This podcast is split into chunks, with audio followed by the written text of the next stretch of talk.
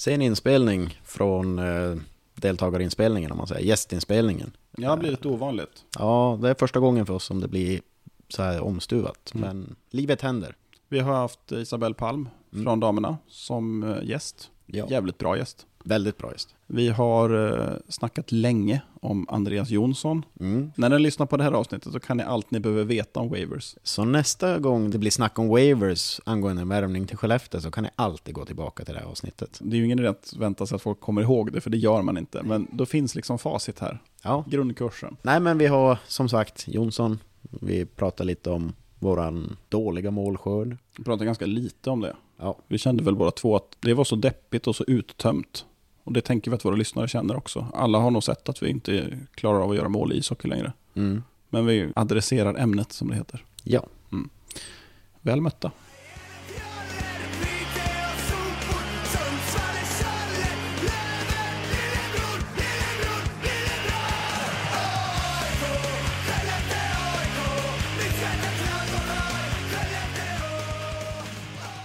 Ska vi börja med att säga då att det här blir ju ett sent inspelat försnack. Det har varit ju skjutet på grund av ett dödsfall i, Mm. i min nära familj då. Så Vi hamnade lite mitt emellan där, för vi hade spelat in med vår gäst när det här hände. ja. Och då fick vi liksom klippa bort lite grann av försnacket där för att det blev lite inaktuellt. Så det var för att göra ett nytt. Och så har det varit ett liv emellan som har kommit. Och så är det när man gör en ideell podd. Så är det. Nej, när man don't quit your daytime job. Då får man liksom ta det här när det finns tid och ibland bråkar livet. Ska vi starta en GoFundMe för att göra oss ekonomiskt oberoende så att vi kan köra det här på heltid? Och Micke Martin swishar 25 spänn. och går köpa en cheeseburgare på Donken. Wow. Dela. ja, det det också. Sätter på företagskontot. Är du för eller emot saltgurka på början? För. Härligt. Bra att höra. Ja, jag förstår inte folk som tycker att... Nej, men så idag blir det lite annorlunda. Och vi har haft Isabelle Palm som gäst. Mm. Eh, damhockeyspelaren i AIK. Som hänger på en enorm bild utanför C-hallen. Stämmer. Jag tyckte det var ett jävligt intressant snack med henne. Ni får ju höra om en liten stund här. Men hon är inte blyg att berätta vad hon tycker om saker och ting. Både ja och nej. Vissa frågor duckade hon lite som en politiker. Mm. Hon sitter ju på mycket dynamit, den här tjejen. Då är frågan, drillar Skellefteå AIK alla att svara ungefär som Erik Forsell på frågor? Det tror inte jag går. Det är helt Man omöjligt. föds med det. Ja, men vet du någon människa som svarar som Erik Forsell? Nej, Det finns ju politiker som framstår som färgstarka i intervjuer. rätt många ja. Mm. Kanske ska börja med också, ni kommer höra lite bakgrundssurr här. Vi Mm. sitter ju faktiskt hemma hos mig och spelar in. Och Det är livet igen. det är livet, precis. Det är, det är delar av Fredriks familj och delar av min familj som sitter och umgås med varandra medan vi sitter här och är osociala. Och så sitter min dotter Alma här borta också och gosar med en katt. Och ska försöka vara tyst så mycket det går. Men misslyckas de med det så vet ni varför. Som sagt, ideell podd och så vidare. Precis. Nej men Isabelle, det får man nästan stå för sig själv det där. Jag kände ju efteråt att fan, det är ändå synd att det är så här 150 personer som går och tittar. Visst fan kunde det vara liksom 500 eller 1000 personer som går och tittar på. Ja, helst fullsatt i en perfekt värld liksom. Men, Ja men det är ju inte rimligt och vi har ju liksom 2000 ifrån fullsatt på herrarnas matcher. Men 130 pers, fan det är ju... Och det säger ju rätt mycket om dem i allmänhet och henne i synnerhet. Där kan man ju snacka om brinn. För de har det fan inte lätt. Nej. Där är det verkligen don't quit your daytime job. Nej För du överlever inte annars. man får ju slita både före och efter tränings och matchtider. Ja. För att Nej men absolut. klara vardagen liksom. Det Det blev ett bra snack i alla fall. verkligen. Definitivt. Sen har vi spelat lite hockey sen sist. Mm. Och den har varit så jävla dålig så att jag tänker att vi skiter i att gå igenom hur alla matcher har varit. De som lyssnar på det här har ju sett matcherna. Ja. Men jag tänker mer i det, berömda helikopterperspektivet. Vad fan är det som händer Rasmus? Vi gör inga mål. Det är Den korta beskrivningen. Djup analys Ja. tagen direkt från 377 på text-tv. Exakt. Nej men det är, det är ju fort att fastna i det här. Vi har ju svackor varje år men jag vet inte fan om det har sett så här. Jag ska inte säga livlöst för jag tycker att de sliter ganska hårt. Men så Kladdigt. ostrukturerat, ja, kladdigt och ängsligt. Ja, men man, precis som det blir med dåligt självförtroende. Det blir en passning för mycket och det tar lite för lång tid. Och det blir Man skjuter inte direkt, man vill lägga pucken till rätta. exakt liksom. det. Mm. Exakt det. Jag ska nog inte göra det här, det är nog bättre att någon annan gör det. Och så Ja. vidare, istället för att bara gå på instinkt. Det brukar ju behövas liksom att det studsar med för att det ska rätta till sig. Men- Jag stod och tittade på förra hemmamatchen. Jag har aldrig tänkt på det förut, men man har ju alltid haft någon spelare, någon kedja, någon powerplay-formation sådär. Som man har tänkt, men ja, nu kommer de in, så går pulsen upp lite grann. Finns ingen sån nu.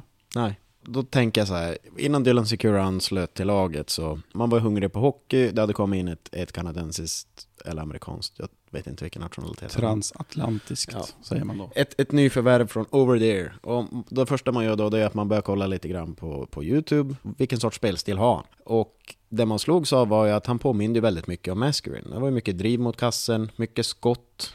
Och Ty- så, eh, Typiskt amerikanska. ja, och då tänkte man, fan det här kan bli bra. Det är ju det här historiskt sett som har lyckats i Skellefteå. De transatlanter som har spelat den här hockeyn. Bud, samma sak. Det är mycket driv mot kassen, mycket bra skott i, från överallt i banan. Jävla sinne för mål också. Ja, och så kommer han hit och så blir det precis som du säger, det är ett pass för mycket. Vad fan, kan inte Robban bara säga skjut? Skitsamma om man skjuter 30 skott och bara fem av dem sitter på mål, men till slut så händer det väl någonting. Han skjuter ju ingenting. Nej, men man ser ju på honom att han är ju jävligt plågad av dåligt självförtroende. Han fick hoppa in och lägga en straff där mot Luleå också. Och det fanns ju såklart en tanke bakom det. Han gjorde inte det mot sin vilja.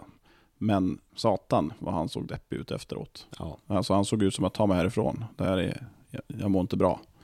Han har ju hamnat i en jävla skitsits. Han kom nog lite sämre förberedd än vad de här du pratade om har gjort. Och så kommer han in i ett lag där det inte riktigt är någon harmoni i spelet. Så han får inte riktigt chansen att bara liksom vävas in. Utan han är en del av det här som ska lösas istället för att komma in i ett fungerande maskineri och bara stoppas in någonstans. Typ så, här, så här gör vi, det går bra.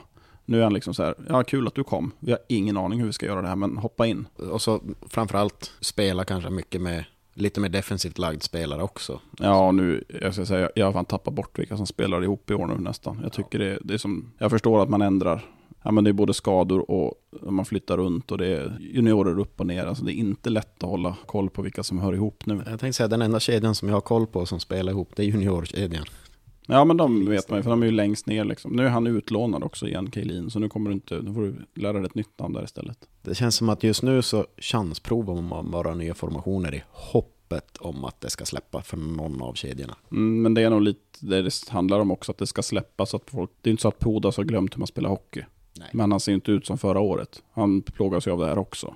Ja, Man vill ju någonstans att det ska släppa, det ska trilla in lite. ja men som lite den, lätta mål. Vi får ju inte ett, vi får inga lätta mål längre. den, den jag tycker ser som spelar Skellefteås traditionella anfallshockey och gör med självförtroende, det är Pellika. Men han har ju också hängt sex mål. Men han är också sämre nu. Eller sämre, men han syns mindre nu. Alltså det är svårt för honom att kliva fram när det hackar så mycket i spelet i övrigt. För de andra ja. Ja, Det är, ja, men det är det är- svårt att driva en kedja själv. Ja men han är ju inte riktigt så bra att han bara tar sats från burskydd och liksom kör 60 meter över banan och gör mål. Det är inte riktigt den nivån ännu. Han är ju drabbad som alla andra av att det stämmer dåligt. Liksom. Är, Ja, men så är det ju. Ja. Men eh, det cirkulerar ju gamla goda sillynyheter nu. Sådana här som var förr i tiden. Det sjuka med de här ryktena är ju också att det är ju inte stora drakarna. Det är egentligen inte ens drakar alls Nej. som har tagit fram det här ryktet, utan det är ju faktiskt klackrävar. Mm, eller rävar och Ja. rävar. Liten räv. En liten, okej, små, små klackrävar. Ja, det heter nog valp tror jag. Eller något. Ja. Det är jävligt charmigt i det, att hela det här ryktet startade i North Power. Ja, faktiskt. Och att det sen visar sig vara sant, Det vet vi inte än. Fast vi tror det. Jo, det vet vi. Typ. det vet vi. Ja. Det ska väl mycket till om det inte ska vara så. Så Mm. mycket kan jag väl säga. Nu är så det i fyra minuter om det. kanske kan ändå säga att vi pratar om Jonathan Jonssons lillebror, Andreas Jonsson. Inte storebror som det har stått i utvalda lokaltidningar Mm. gång efter gång. Men jag tror många gör det antagandet också, bara att han har spelat i NHL så länge. Ja, det är ganska komplicerat att kolla numera också hur gammal han är. Alltså du måste ju som, ha en webbläsare, skrivkunnighet. Tillgång till internet. Det måste du ha. Mm. Eller en telefon. Ja. Så att du kan ringa till någon som har internet. Eller kanske vet att Andreas Jonsson är lillebror till Jonathan. det är många steg, men det finns många vägar att lösa det här också. ja. Vi ska inte hänga våra ko- kollegor och konkurrenter där. Men ska vi, ska vi börja någonstans vars det här ryktet tog fart? För det här ryktet tog ju egentligen fart före det dök upp på något sociala medier. Mm, det här får du gärna dra för mig. Ja, för det här började ju, liksom. det här började ju i en post på North Powers egna Discord. Som är en stängd kanal, eller vad fan det är. Ja, det är, precis. Det är ju invites only. Och det första som skrivs i Discorden, det är NHL-merit på ingång. That's it. Det, det är allt vi får i början. Det är väldigt svepande. Det är väldigt Det är svepande. lite som att du kommer träffa en lång mörk man. Men, fem minuter senare, då får vi en till ledtråd att gå på. Som är, kan vara så att han har en bror i AIK. Det här är alltså den 3 november. Klockan 17.07. Men innan dess har det inte varit någonting annat än någon slags eh, skämtsam önskedröm. Höhö, Jonathan, ska du inte ta hit brorsan också? Ja. Höhö, det kan jag göra. ja. Det är väl typ som Jimmy Erikssons brorsa då. Ja, Det var ju ja. samma jargong när han spelade Ja. här. Det har ju inte funnits någonting som har kopplat ihop Andreas Jonsson med oss. Det har väl också varit så att den dagen han eventuellt kommer hem så kommer han väl åka till Frölunda. Ja, för att de gjorde ju en intervju med honom. De jagade ju faktiskt honom innan den här säsongen. Innan han skrev på för Pittsburgh. Mm. Och då, hade, då var ju han ute i media och det han sa var ju att om jag inte spelar i NHL i år så ser jag gärna att jag kommer hem och spelar powerplay med Henrik Tömmernes. Det fanns ju ingenting konkret som pekar på Skellefteå. Eller så ska Tömmernes hit också. Där har du en Vilken jävla håll käften-värvning av Forsell. Nej men det, det är liksom, om han skulle ha kommit så, precis som du säger, alla trodde ju, ja men det blir Frölunda. Inklusive Frölunda själv. Och där vi står nu så har ju Andreas landat i Umeå. Och Där, där vi står nu är han till och med i Skellefteå, innanför kommungränserna. han har ju då, påstås det, åkt buss, vilket är märkligt på många nivåer om det stämmer. Du var ju inne på att man vill liksom invagga honom i det västerbottniska svårmodet, för det är inte skitmycket att se på längs den där vägen. Och det är ju Sveriges tråkigaste väg. Sveriges tråkigaste väg och det är slaskigt november och dimma och ja, man blir, är man inte deppig innan så. En Norrlandskusten-buss med alldeles för hög värme. Till och med de som inte är åksjuka blir också åksjuka för att det är tryckande värme i bussen och det är immigt på rutorna. Och, Doft av svett och ångest. ja, någon har kanske tagit med sig mat på bussen och sitter och äter så det luktar hela bussen. Och, Fisk. Ja, lax. Ja. Men... eh, Alternativ två är ju att AIK gör ett statement här om sparsamhet. Ja, det, det vore ju rent av genant om vi skulle då ha plockat hit honom från NHL och tvinga honom att sätta sig på en buss. Det ska också sägas att om det är 100% sant där eller inte, men han ska då ha haft typ fem resväskor, en hockeytrunk och 20 klubbor också med sig på bussen. Alltså det är inte bussigt någonstans. Kul. Men ge dig inte in på de där markerna. Och jag blir farsa, jag måste. Nej, det där vet vi inte något om. Det där är ju märkligt på många sätt. Men det har ju spekulerats en del i varför han hamnar där nere och inte här. Min teori är att han har åkt till Sports Medicine, idrottsmedicinska företaget i Umeå dit våra spelare hamnar. De gör lite röntgen och MR och är duktiga på sport, idrottsskador och undersökningar. Det är vad jag tror. Jag har inga belägg för det, men det skulle förklara varför man åker till Umeå och inte hit. Så ungefär För det är inte så som... att det inte går flygplan hit. Nej, men jag tänker ungefär som en, en, eh, en slutbesiktning innan det blir officiellt. Jo, för en slutbesiktning gör man ju. Oftast så gör man ju så här att eh, man är överens om ett kontrakt. Mm. Och man kanske skriver på kontraktet. Men då har man möjligheten att bryta det om det kommer fram att fordonet inte går igenom besiktningen. Utan får en spansk flagga. Så att vi inte får en Kempe 2.0 här då. Eller en Kyle Kumiski. Det är en tragisk historia i sig För själv. att dra en, en mycket, mycket AIK-närmare parallell. Ja, jag tänkte, vi, eftersom vi var så jäkla mycket hackade på eh, Lex Kempe förra säsongen. Ja, men jag ringde ett samtal innan den inspelningen till en, eh, bekant som jobbar inom eh, agentvärlden i hockeyn. Och, eh, jag vet inte om, om han vill bli outad med namn, det är väl ingen hemlighet vem det är så, men, men det kan få vara så här. Och så förhörde jag mig lite om hur det ligger till generellt med waivers och NHL-kontrakt och annat. Den eviga soppan waivers. Precis.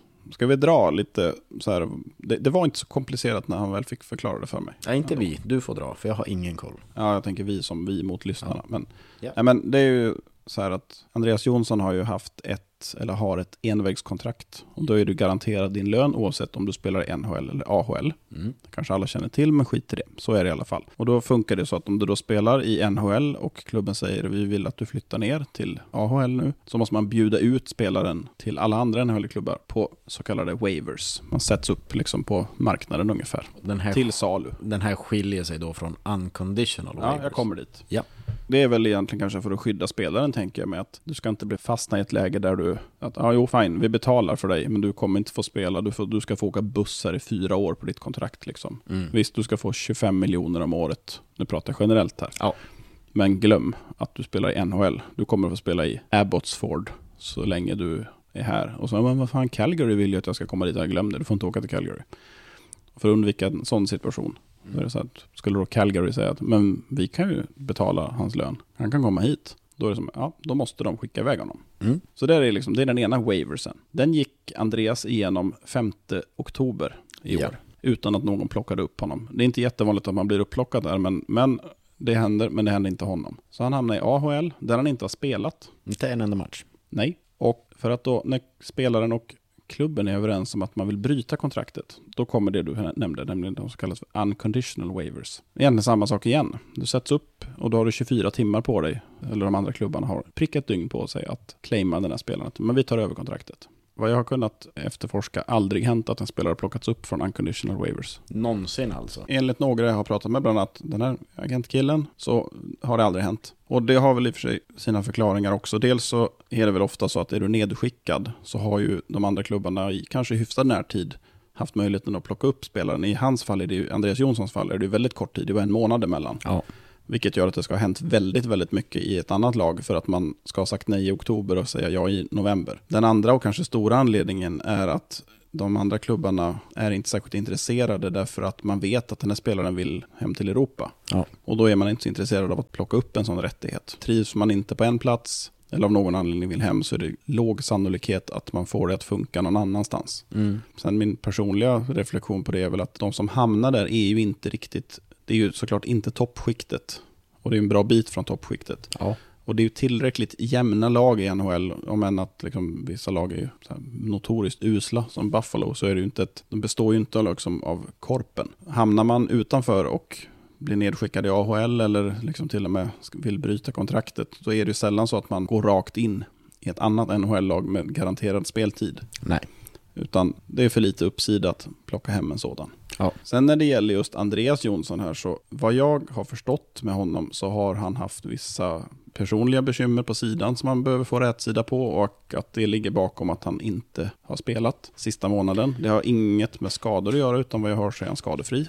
Utan han ska vara hel och spelklar. Men att han har haft vissa personliga grejer som har gjort att eh, det inte har funkat för honom i Pittsburgh eller ja, den här korta AHL-svängen. Ja, men man kan väl säga då utan att gå in på detaljer att det handlar om ja, mjuka värden i livet. Av det jag har kunnat samlat upp i alla fall från diverse olika journalister, både i Göteborgsområdet och nationella journalister, så har det väl mycket att göra med att han inte har trivts. Ja, jag nöjer mig med att säga att han har haft icke hockeyrelaterade Okej. orsaker. Ja. Så får det stanna där Ja. av, av hänsyn. Men eh, han vill väl hem och det naturliga hade väl varit att kanske hamna i Frölunda. Men det innebär ju en viss press också. Återvända dit med det namnet han har gjort sig och de förväntningar han har på sig. Jag tror att han väljer att komma hit därför att han får en möjlighet att landa och får en trygg punkt. Han får vara med sin brorsa.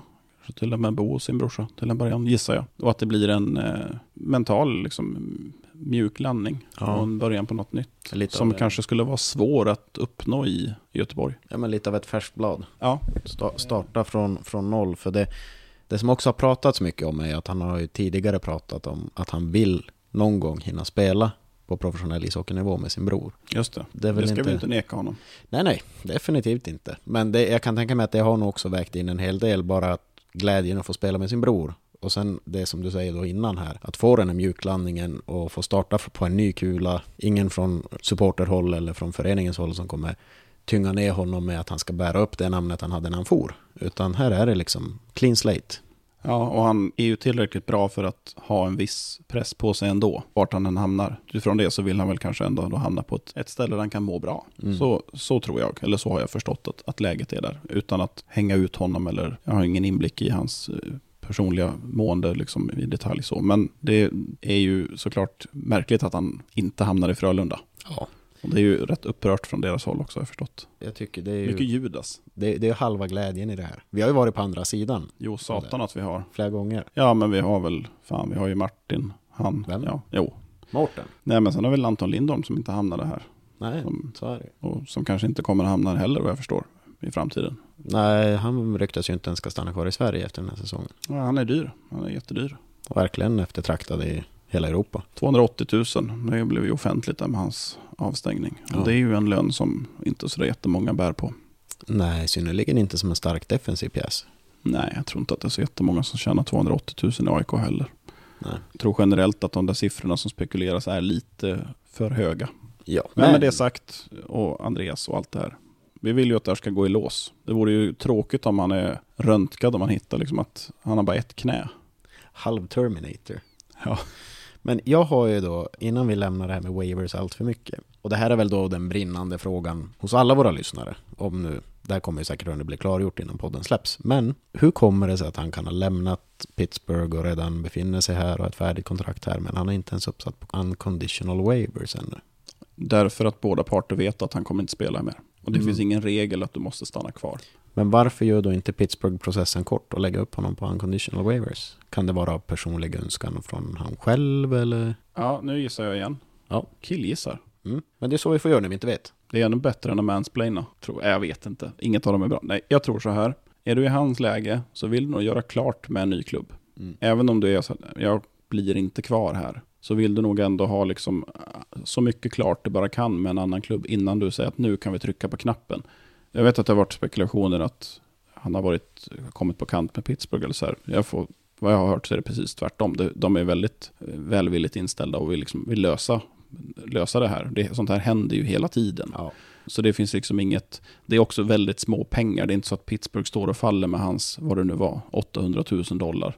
I, i den världen är det väldigt lite, så det, det är inte något man vill straffa honom eh, med. Vad händer då med lönen? Det är ju också en intressant aspekt. Han har ju då ett envägskontrakt, men om han blir då uppsatt på unconditional waivers och ingen väljer att claima honom, får han fortfarande lönen? Ja, inte från den dagen han är unconditional waverad. Okej, Heter det så? från, Waverad.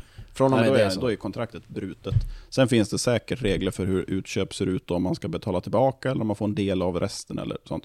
Jag är inte så intresserad av det. Salary caps och vad det heter, cap hits. Ja, de håller på. Hur mycket man får spendera. Vi är inte riktigt där i Sverige. Där är man så här, borde få spendera, borde ha mer att spendera.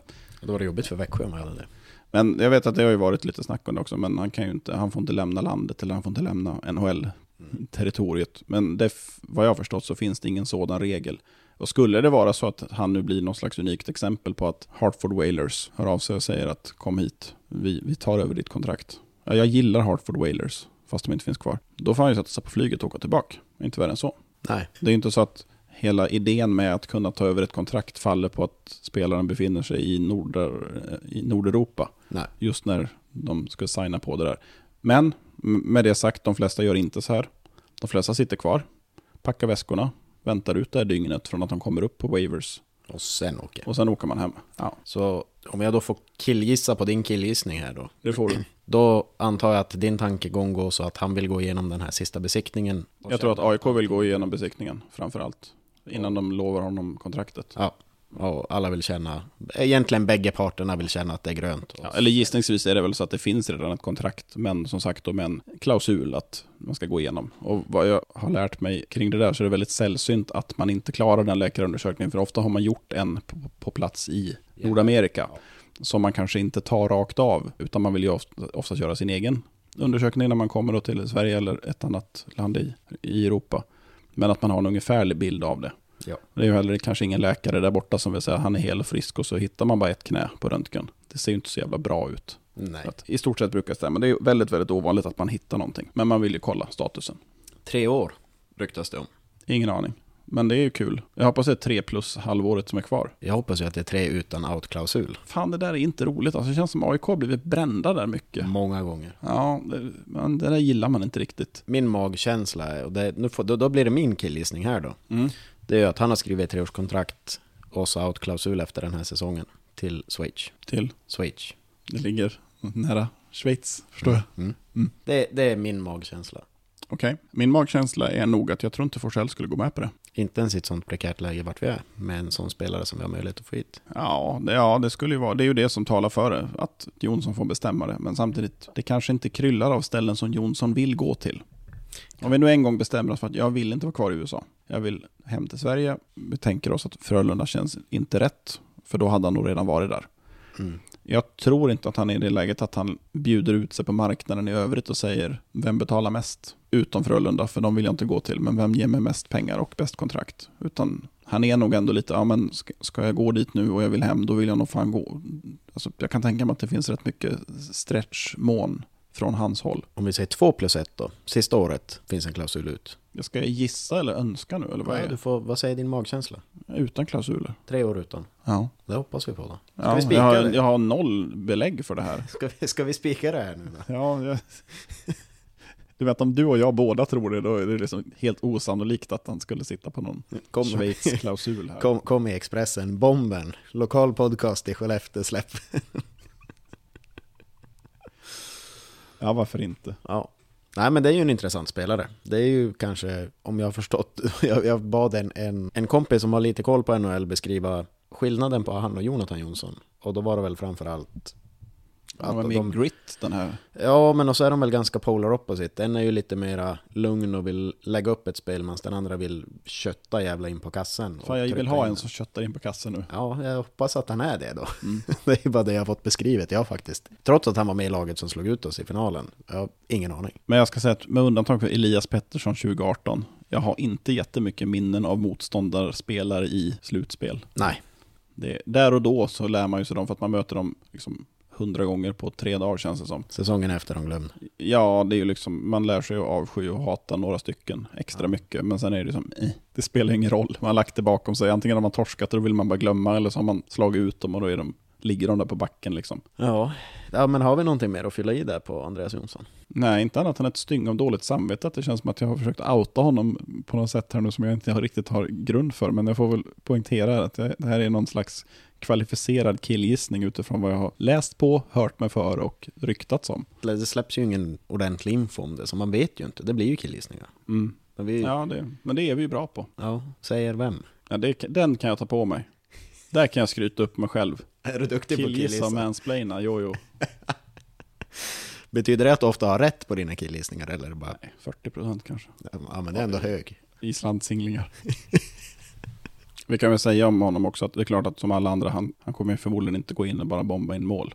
Nej, folk, Eh, folk måste ha någon form Ja, vad tråkigt sagt av mig det här var. Ska ta ner förväntningarna. Nej, men inte så, men folk måste ju ändå ha en rimlig uppfattning om att han har ju också, precis som alla andra spelare, han har ju en startsträcka. Alltså, folk måste förstå det. Så att inte folk fem matcher in, jag har en till värdelös Secura-värvning, för det är exakt så det kommer låta. Jag är inte säker på att Secura är värdelös heller. Nej, det är han inte. Han har mycket hockey i sig. Mm. Ja, det känns måste- som att det, hade vi kommit till en formtopp och han kom hit, eller om vi som det här skulle snå om nu och bli en, en jävla streak inför jul ungefär. Tänker man att det skulle kunna gå jävligt bra för honom. Det, ju, det syns ju att inte, han är inte kass på hockey.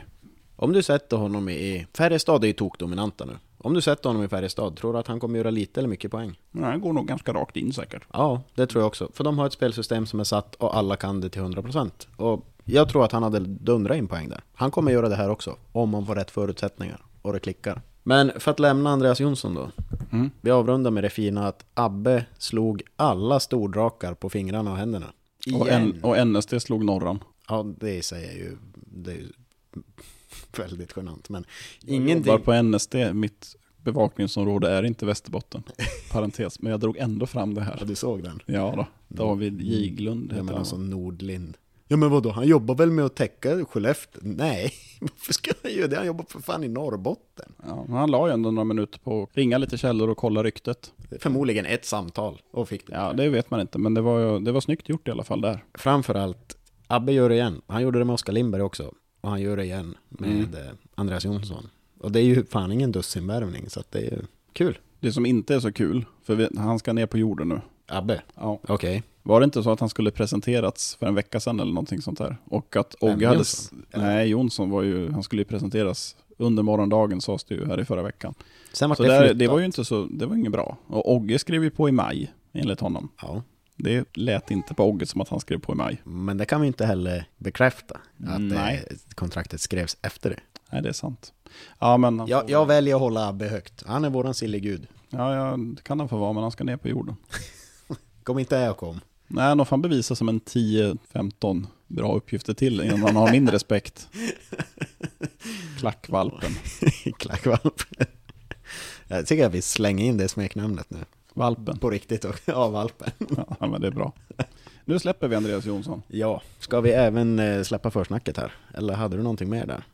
Nej, det är väl hög tid att lyssna på Isabel Palm. Mm. Det blev ett bra snack. Det kändes som att hon var inte obekväm att vara med. Hon ville vara med. Hon var nog en av de mer bekvämare. Ganska trygg i sig själv tror jag. Ja, Ogge hade ju lite den auran också. Det var inga problem där. Det var bara att sätta och trycka på rekord. Alfa-Hanne-aura. Käkpartis aura. Han fyller ut en stol och ett rum på ett sätt som är... Undrar om han fortfarande mår dåligt över att vi kommenterade hans käkparti. Han får ju ta på sig det lite grann också. Det är ju inte det. Vi såg några landslagsbilder nu på honom. Det är ju liksom, först ser du ju här enorma. Och det är, det är inte groteskt på att det är enormt som Quagmire i, i Family Guy. Får du slut batteri i bilhammaren, då kan han ju bara komma dit och slänga med skallen lite grann med, med hakan där. Det är inte så att du gör det bättre. Du jämför hans haka med en bilmaskin. Jag menar bara att den, Jag menar bara att den är ordentlig. Vad fan. Jag tror vi lämnar... säga, och jag säger så här då. Okej. Jag skulle gärna ha hans käkparti. Det tror jag alla karlar skulle säga. Mm. Ja, men då, då definierar vi det nu. Precis som hans väldefinierade käkparti så definierar vi nu att det är ett käkparti man är avundsjuk på. Ja. Det är inte ett vi liksom gör narr av. Inte... Det säger jag både för att det är sant och att jag är lite rädd för honom. Okej. Jag köper det, rakt av. Vi lämnar försnacket där. Nu får ni njuta av Palm. Ja, kör. Ja, men ska vi sparka igång då? Ja, vill du berätta vem det är vi sitter och pratar med? Vi sitter och pratar med omslagstjejen för damhockeyn i stan. För hon hänger på en jättevepa här ute. Isabelle Palm sitter bredvid oss. Välkommen. Ja men tusen tack. Vi pratar med, eller jag pratar med Ulrika här. Hon tyckte jag skulle fråga dig om du gillar vara modell. Ja, det har väl som blivit en grej här att jag verkar ha skrivit på något modellkontrakt för AIK. För det känns som att det är bara massa fotografier överallt. Får du, får du cash för det? Har du förhandlat fram? Nej, men det var det jag tänkte inför den här säsongen. Att det borde skrivas in i kontraktet att, att jag är någon typ av modell också. Får betalt för det. Jag kände det varit lite mycket förra året. Mm. På dem bara. Ja, Nästa års möte blir, blir det motion. Vi är, vi är varma i kläderna nu. Du, din bakgrund, du är ju härifrån hörs, hörs det ju. Mm. Ursvikare. Jajamän. Vad- när började du med hockey och sådär? Jag började ju jättetidigt. Alltså, min pappa sa att jag kunde åka skridskor innan jag kunde gå. Så att jag är verkligen född med skridskorna på fötterna. Så jag har liksom alltid hållit på med det. Min pappa har spelat och min brorsa har spelat. Så det vart ju ganska ja, men naturligt att jag också började spela. Är det det du säger nu att alla tjejer nu som kunde gå innan de åker skridskor, de kan lägga ner? Exakt. Nej då, nej då. Men eh, det är ju fler tjejer som har börjat spela hockey så det är skitkul. Mm. Har damhockeyn ändrats mycket? Sen om du ser tillbaka från då du började tills hur det ser ut idag? Ja, gud ja. Jättemycket. Alltså om man tänker när jag började, då kunde jag ju bara spela med killar. Nu kan man ju börja direkt med att spela med tjejer. Men sen är det väl liksom båda delarna. Alltså jag har ju fått med mig jättemycket av att spela med killarna. Och jag känner väl att jag utvecklades kanske lite snabbare till och med. För att jag var med killarna. Men sen börjar ju tjejer också bli bättre och bättre så att man utmanar varandra. Men det är skillnad. Det är det. Du spelar bara med killar i ganska många år va? Ja, tills att jag var 15-16 och flyttade till Övik. Så spelade jag bara med killar. Hockeygymnasiet där. Jajamän. Fanns det inga tjejlag alls då? Jo, alltså vi hade ju, Clemens hade ju ett damlag. Eh, men jag var ju som sugen på att gå hockeygymnasium och då var det ju så här, vart ska jag flytta då? För vi hade, alltså det fanns ju inget tjejhockeygymnasium här i Skellefteå då. Nej. Och då var jag och spelade en match med Clemens damlag mot Modo och då frågade de om jag ville börja spela i Modo och gå hockeygymnasiet där. Så det var som på den vägen att jag blev tillfrågad och tackade ja. Du blev scoutad. Ja, men det kan man ju säga. Hur var det att flytta dit då, när du var, ja, året du fyllde 16? Då? Ja, alltså det var ju spännande. Alltså att flytta som 15-16-åring, man är inte jättegammal och ska som klara allting själv. Men vi bodde ju två och två, så man hade ju som en kompis hela Mm. tiden. Och sen fick man ju ja, men käka middag på skolan. Så det var ju mycket sådana grejer runt omkring som underlättar när man är så pass ung att flytta hemifrån. Mm. Jag, jag, jag kan ändå känna att en tjej klarar nog sig bättre än vad en pojke. Om vi, om vi jämför då till Pellika eller Salomonsson. Ja, det lät inte som att det var, det var något bra att pa pappa och mamma Pellika var här i Ja, men jag, varannan jag, vecka hade ju de när han flyttade ner. Det lät inte som det hade gått så bra annars. så att det- Nej, men det var ju mycket, alltså alla vi ja, men idrottare bodde ju på samma ställe. Så att det hände ju ganska mycket i de där trapphusen. Jag tror vi hade första dagen, eller vi hade kört vattenkrig och sen så var det så här, vänta nu, nu måste vi stanna och vi behövde hur det forsade vatten i trapphuset. För det slutade ju med att vi stod och kastade hinkar på varandra med vatten. Så att det var ju, ja, att ha massa 16-åringar i samma trapphus är väl lite så här, ja. 16-åringar med lite vinnarskalle också kanske. Exakt, så därför så blev det ju bara värre och värre. Man öppnade dörrarna och kastade in vatten så det var, det var ju tur att det inte var några fuktskador. Mm. Jag ska säga, du är född 95, Jajamän. så det blir eh, 2010, 2011 någonstans där du flyttar Ja. ner då. 2011, 2012 var min första Ja, just det, säsong i 11. Modo. Mm. Ja. Hur var hockeyn där då? då? Var det liksom lite på dekis eller var det fortfarande Det var ju några år efter herrarna tog guld och sådär men damerna var ju varit bra. Jo, Hur- hur var det suget, var ju... liksom? Eh, Modo hade ju, eller har ju fortfarande ett bra damlag och när jag kom dit så var det ju tio stycken som flyttade så då hade jag ju ganska tur att jag direkt fick gå till damlaget. Och det var ju klart att det var ju men jätteutvecklande för mig att få spela med så mycket äldre tjejer då och Sen var det liksom spelmässigt så var jag tvungen att anpassa mig för jag har ju alltid spelat väldigt aggressivt. Kommer till det. Ja, jag förstod det. Ja, det syns ju om man kollar min Elite Prospect att jag hade lite svårt med den omställningen där i början. Ja, jag läste ju någon gammal artikel där och har fått enormt mycket illegal hit utvisningar. Ja, det var väl lite min grej. Jag förstod som i början, det var jag så här, varför får jag utvisning? Vad är det som händer? Mm. För att jag fattar ju inte den där regeln. Så det tog ju ett tag innan det gick in och så här, jaha okej, jag får inte tacklas, alltså inte överhuvudtaget. Jag får typ inte röra dem. Det kom inte efter första utvisningen direkt då. Nej, det vet jag kanske inte var den smartaste i den åldern, så jag körde bara. Var ingen tränare eller någonting som liksom du... Jo, men det kanske inte gick in för mig då. Nej. Jag tänkte så här, ja, men jag använde motståndarna till att bromsa, det var väl min grej. Det- man gillar ju det här. Det är också ett sätt att se på det. Kan man anamma det här i herrlaget också? Men det är ju en del som gör. Ja, men vi hade ju haft några sådana, Johan Forsberg, han kunde ju inte bromsa. Han kunde bara åka fort från A till B. Ja, det resulterade ju också dåligt. Ja, det gjorde ju det till slut så. Men du har ju till och med haft någon, du var väl avstängd från någon sån här, var det någon smäll på någon Luleå-tjej va?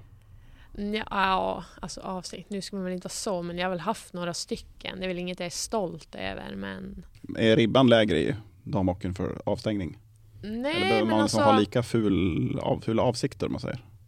Jag tycker nog att det är ganska samma på herr och damsidan just med bedömningarna. Sen så eftersom att jag blev ju som ett namn över att vara den eh, fula spelaren eh, så fick jag kanske lättare avstängning, jag fick lättare utvisningar. Pratade med någon domare efter någon match också och frågade så här, alltså, hur kan jag få åka på så billiga grejer ibland? Och då var de så här, men vi kollar alltid efter dig. Alltså Ja, även fast du... Även fast du, pucken lämnar situationen så har, kollar vi fortfarande på vad du gör. För du gör saker hela tiden. Alltså så fort du är inne så händer det saker. Så vi måste liksom tyvärr hålla ett öga på dig. Var det sant eller ljög han? Det vet jag inte, men det känns ju som att det var sant. Alltså det vet jag. Jag kunde ju få utvisningar ibland som andra gjorde också. Så det var ju helt sjukt ibland. det var enkelt. Ja, alltså egentligen ska du inte ha den där Nej men alltså det var ju typ som att om jag kommit på isen då var det så här, ja, Palm 21, åk och sätt dig. Och jag var så här, men vad fan, vad har jag gjort nu?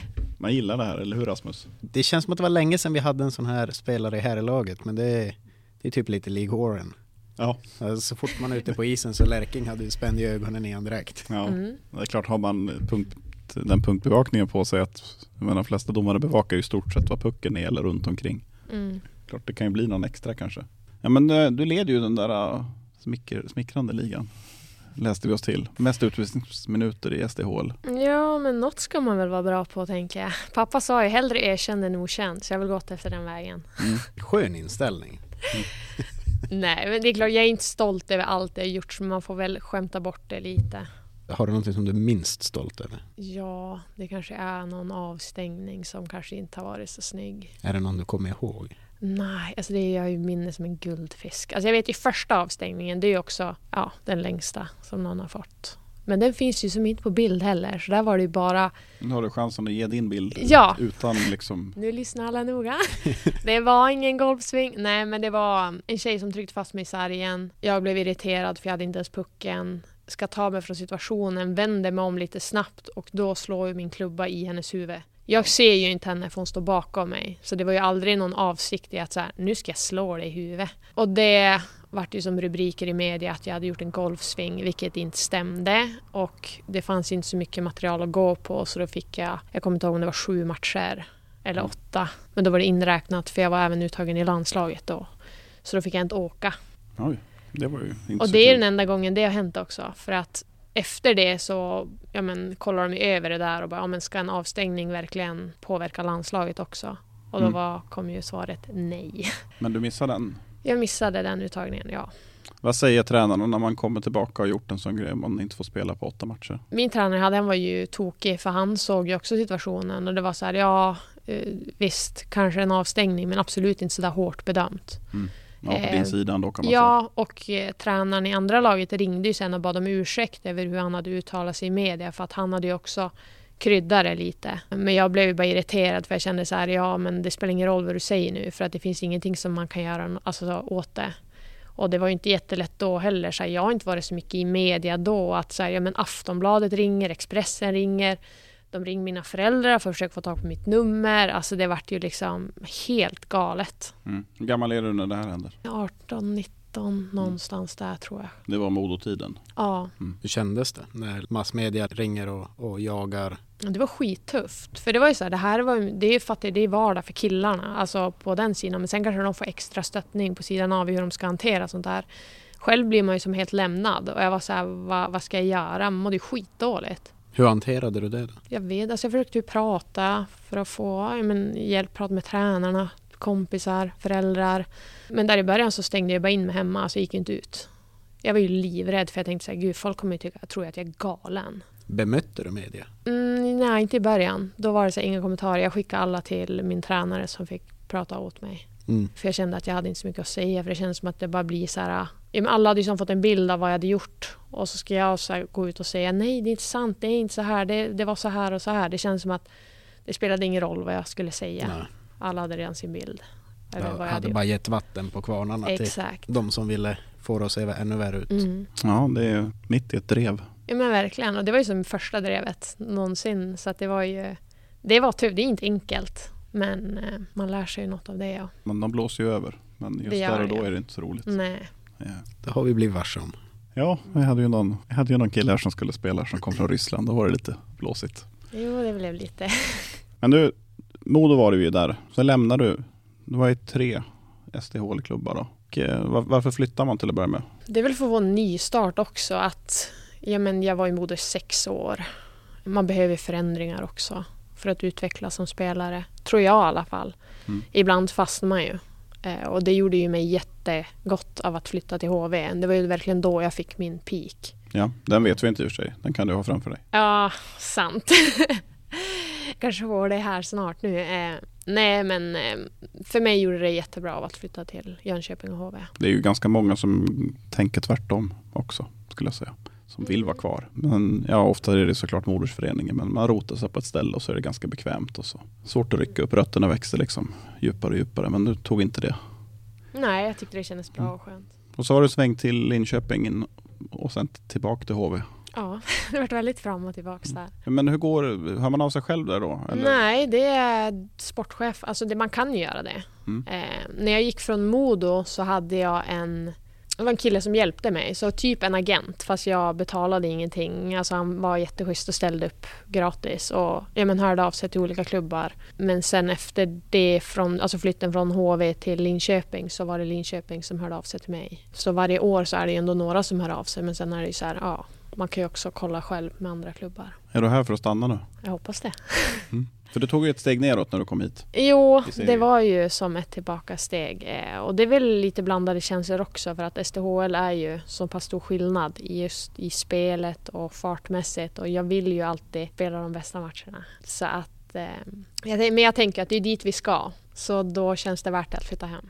På tal om det, hur ser du på seriesystemen för svensk damhockey på seniornivå? Ja, men det har ju varit mycket kontroversiella saker som har skett med, speciellt när det kommer till kvalet upp till SDHL. Det har väl varit Luleå och Björklöven va, som har haft en Ja, den där lånehärvan tänker du på för några år sedan. Ja. Det tättar de väl till lite de grann. tog eh, spelare från SDHL ner till... Ja men typ de bästa spelarna för att blockera Skellefteå i stort sett från att vinna och gå upp.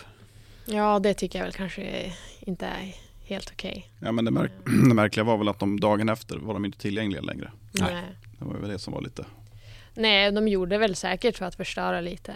Vilket inte är kanske är helt schysst tycker jag. Men om vi ser på hur vi spelar idag så vill vi ju gärna att typ Luleå tar ner några spelare för att vi vill ju få bra matcher. Alltså Mm. vi vill ju pusha oss själva. Alltså Mm. det kommer inte gynna oss att bara spela i anfallszon en hel serie och sen så ska vi spela mot SDHL och då är det så här oj shit vad gör vi nu? Det, det är lite däråt jag ville också komma. Att det, du säger att det är så stor skillnad. Ja, men vi såg ju vad som hände inledande matcherna mot uh, Timrå. Mm. Det var ju siffrorna sett en total kross. Mm. Hur ska man få bukt på skillsdiffen som finns där? För att det ska vara genomförbart för ett topplag i eran liga att kunna ta sig upp till SDHL. Jag tror ju att så här, tyvärr så får man väl hålla ut lite för jag vet ju att den yngre generationen som kommer är sjukt bra. Så att jag vet att det här kommer ju att jämna till sig men det kommer ta några, några år. Men eh, vad man kan göra det är väl dels så här, ja det är väldigt mycket utländska spelare i SDHL. Det är väl så här också blandade känslor kring det. Att, Borde man begränsa det? ja, jag tycker det. Mm. För svensk damhockeys skull, för att vårt landslag ska bli ännu bättre så skulle jag absolut säga att man sätter ett tak på hur många man får ha. Mm. Jag ser ingenting om att alla de här toppspelarna från utlandet kommer hit och spela. Det tycker jag är skitbra för det är, är jätteutvecklande för alla. Men Ja, det om man det väljer att ju- ta en som är medel mot, istället för att ta upp en junior, jag vet inte. Jag satt här igår när vi spelade in det här nu så är det torsdag. Ni mötte Luleås andra lag då som är i er serie. Jag tror du håller med mig sett till spel mot ett mål.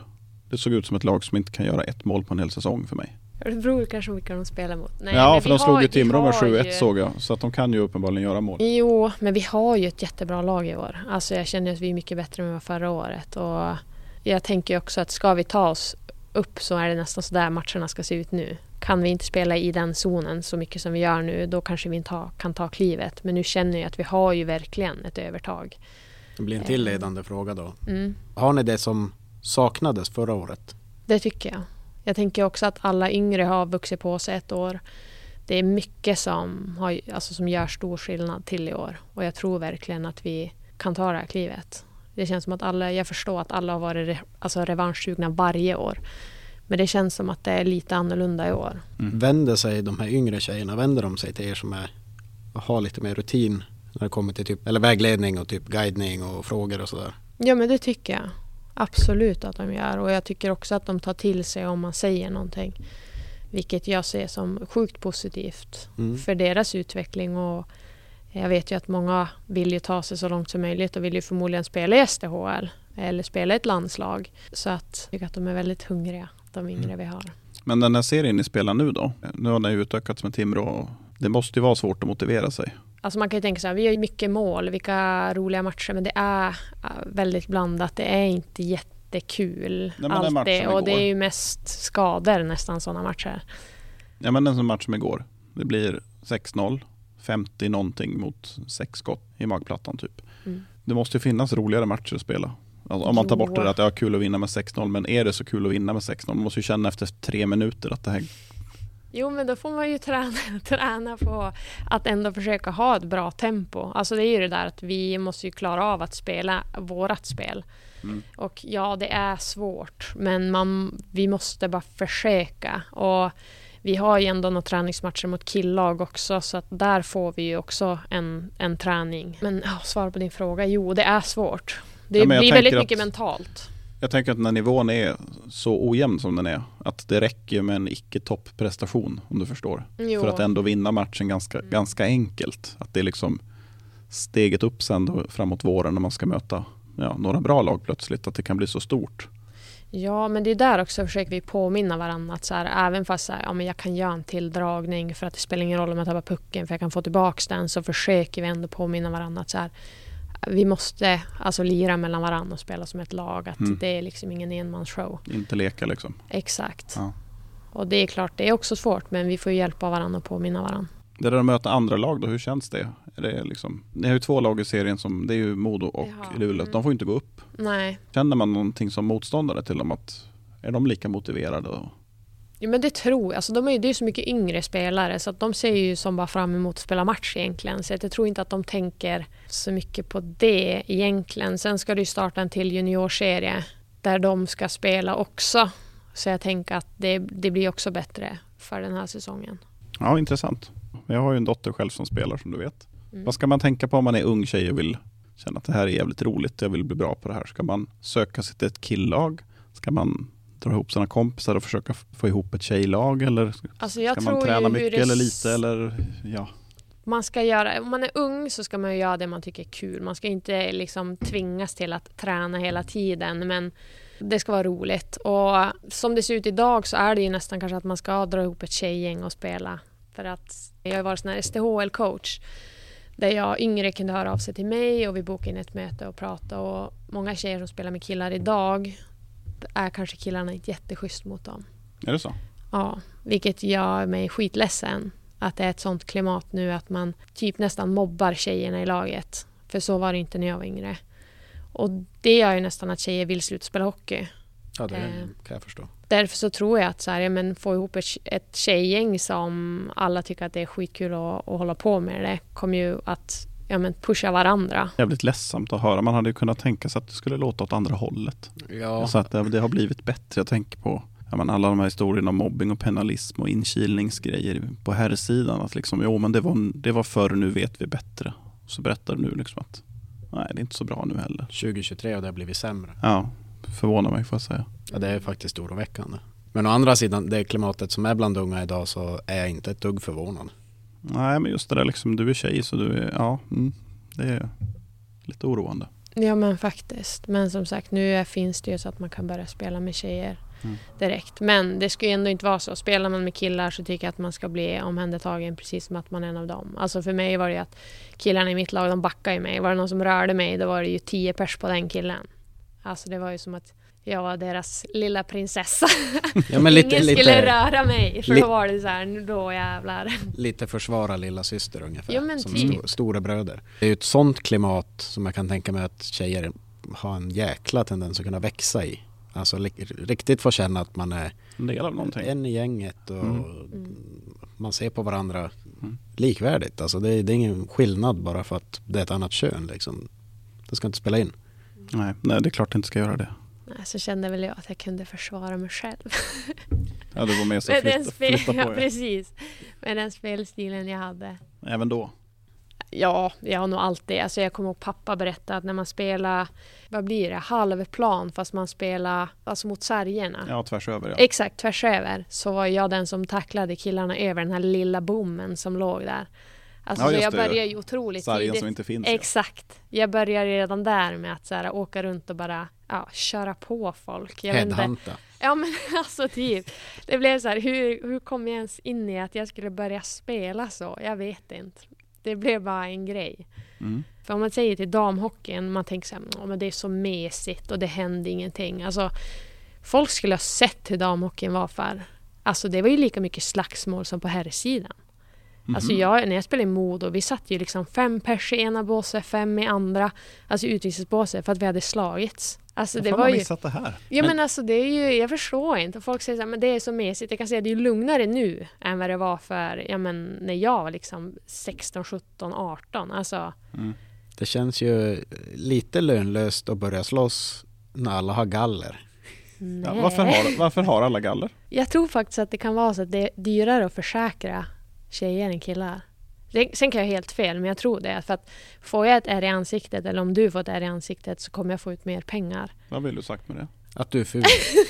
Mm. Nej, men Låt mig jag översätta tror, då. nej, men jag tror faktiskt att det kan vara en försäkringsgrej att så här, och att tjejer kanske bryr sig lite mer. Att så här, om en kille slår ut en tand, då är det så här, ja ja, men jag går utan en tand. Medan Ja, så är det ju 100 procent. Ja, att tjejer och en tjej skulle ju vara så här, nej jag vill ha en tand som sitter ordentligt. Alltså så här, ingen som man bara plockar ut och in. Men skulle du vilja spela utan? Nej, Tycker du att killarna borde spela med? ja. För det är ju nästa fråga. Varför spelar man inte med galler i en... Nej, och jag tror att på college-sidan så har de ju börjat med att killar har alltså såna här visir fast med, med galler. Mm. Som en liten bubbla. Så egentligen så förstår jag inte så här, varför kör inte alla med det. Men tänk på mycket skador som händer just i ansiktet på här sidan nu och spelet på... Före bruk. Nej. Kiruna talat igen. Men har vi gått tillbaka till dig då. Men du pratar om din Elite Prospect-sida. Där vi var inne och snokat. Du har varit skadad ganska mycket sista åren. Jo, jag har väl haft en och annan skada. Mm. Tyvärr. Opererad sa någon här att du var, var det förra säsongen? Ja, när var? Jag hade ju den här höft, alltså höftskadan som jag har dragits med länge. Nu är den ju egentligen bra, men eh, det tog ju ett tag innan jag ens blev opererad där. För det var ju dels coronaåret och sen så ja, men var jag hos olika läkare och de sa men det är inget fel på dig, det sitter i huvudet. Och jag var så här, alltså jag har ju så ont att jag inte kan gå. Vad menar ni med att det sitter i huvudet? Har jag gått och blivit helt alltså, Mm. dum i huvudet? Så här, att jag inbillar mig att jag har ont. Så jag fick ju bara utskrivet massa olika mediciner. Så jag gick väl på tabletter i typ ett år. Kände mig typ nästan neddrogad för att det var så här. Och det blev inte bättre riktigt? Nej, det blev inte bättre. Så jag fortsatte att söka läkare. Alltså jag ringde ju runt i hela Sverige för att få tag på, på läkare. Var Alltså- befann du dig i landet när det här skedde? Det var i Linköping. De, Eh, de själva då, klubben? Jo, men han, de var ju, hade också en läkare som tyckte att men det är inget fel på dig. Kul Du är ju helt frisk. Och jag var så här, Jag är inte. Hade du, Alltså. fått, hade du fått gå igenom liksom röntgen? Jajamän, magnetröntgen, allting, såg ingenting. Han gav mig en spruta i höften. Alltså det var... Och jag kände bara så här, men det är inte bra. Alltså jag kan inte ha så här ont. Eh, för det var ju, jag åkte och handlade, kom hem och la mig i sängen och liksom bara grät för jag hade så ont. Alltså jag bara vred mig i smärtor och bara, det här går inte längre. Vad ska jag göra? Det kom från huvudet. Det var från huvudet.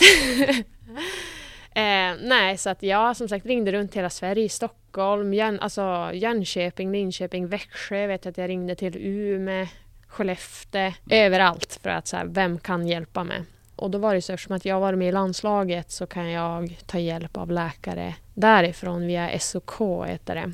Och då var de så här, skriv en remiss till den här läkaren. Jag skrev en remiss till han, fick komma dit och han hade opererat jättemånga hockeyspelare i Stockholm och han gav mig en spruta i höftleden och sa han hjälper det här då är det, då är det liksom i höftleden det är fel. Den sprutan hjälpte. Jag spelade då, flyttade och spelade i HV istället för Linköping. Spelade klart säsongen, opererades direkt efter och det blev bättre. Vad var det då som En spökade? höftinklämning, vilket är väldigt vanligt bland hockeyspelare och det syns inte alltid på en magnetröntgen. Men det låter ju som att man kunde misstänka ändå, om det är en vanlig skada. Ja, men det gjorde tydligen inte den här läkaren. Jag tror att det är också så här, läkare kanske är lite stolta ibland. Att hittar de inget fel, då blir de så här...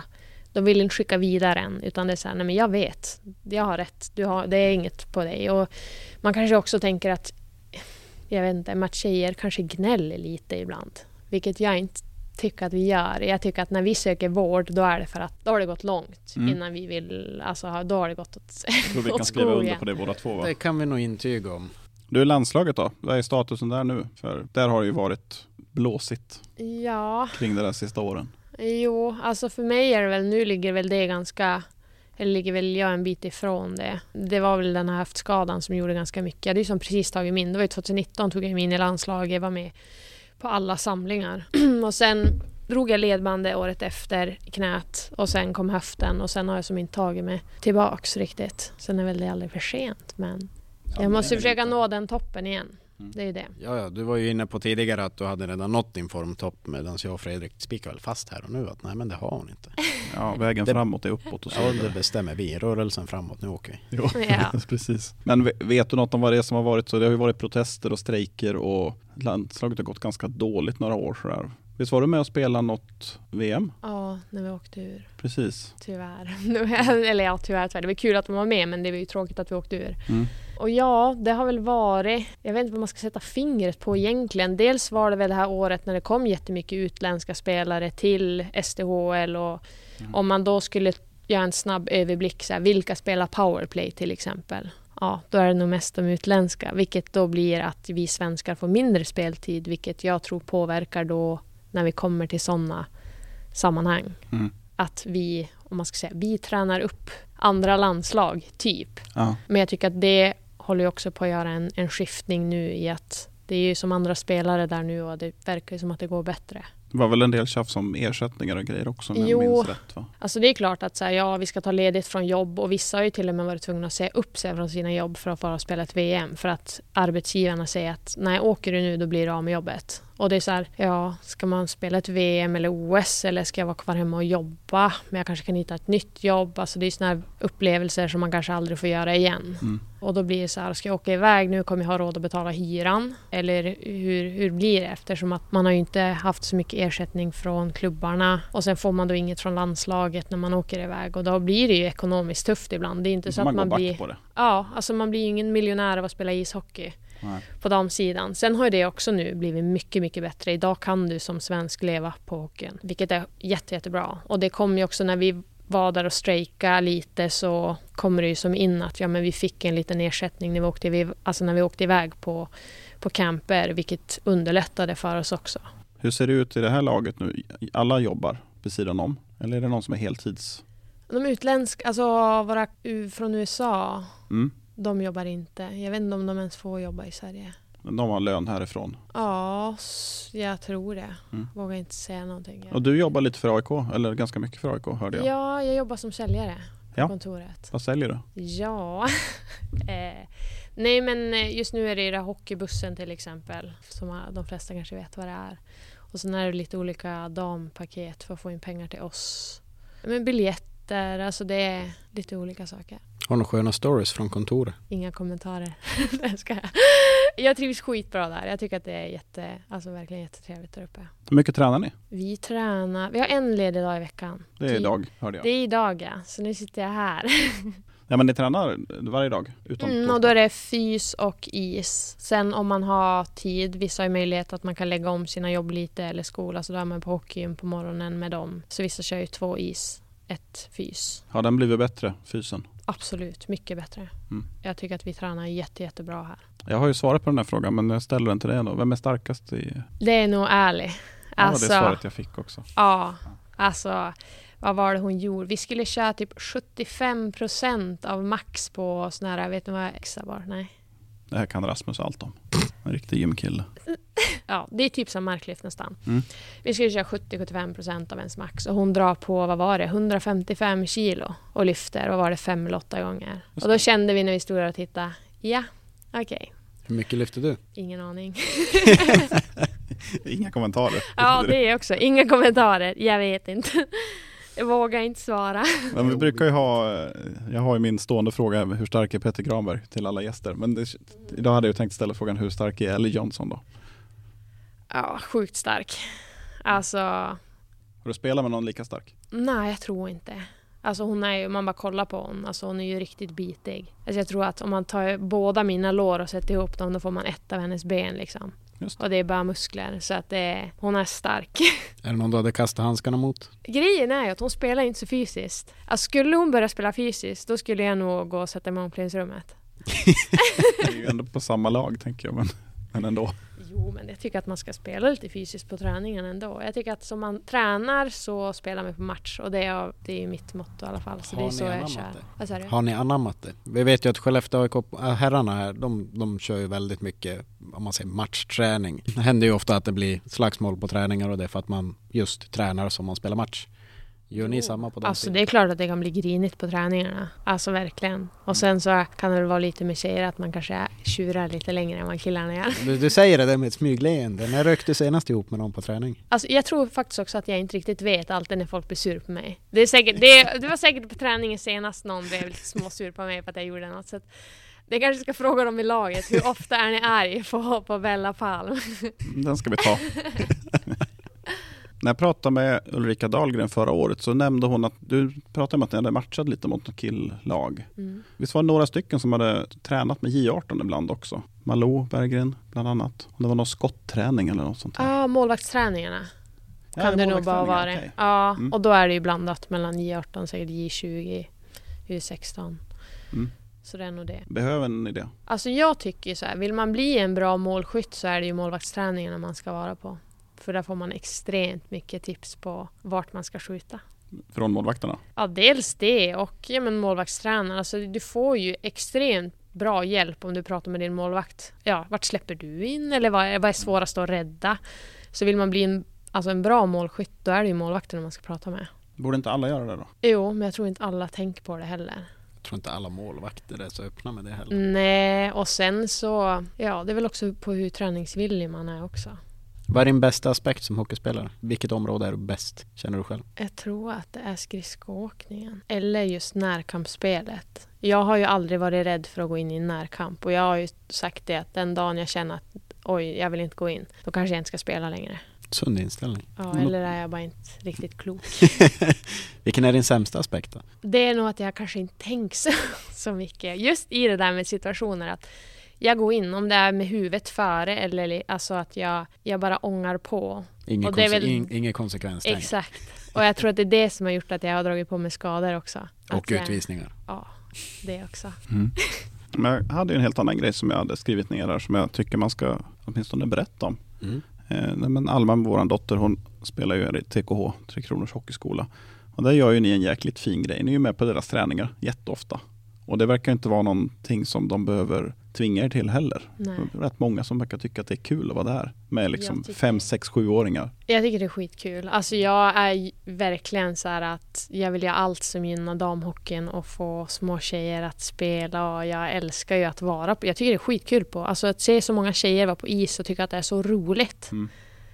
Ja, det de att det är ger mig liksom. De- alltså mycket energi. Ja, jag ser några till från laget där men man ser att de, är ju, de vill komma hit och kolla. För att de känner ja men kolla där är Isabella och där är hon, där är ja, Malou, hon var med på en träning igår. Så här liksom. det är, Men det är ju lite så vi ska jobba också för att vi ska få publik på, på matcherna. Om man ser på här sidan så kollar man ju mycket för att man vet vilka de är. Man kanske inte vet riktigt vilka vi är. mm. Och ju mer vi visar upp oss, ju mer vi syns, ju mer publik tror jag vi också kommer få. Men som sagt, det är inte det jag tänker just publikmässigt, att det är därför jag är på TKH, utan jag ser det som att så här, men hjälpa yngre tjejer till att bli, bli bra hockeyspelare. Mm. Det brinner jag för också jättemycket.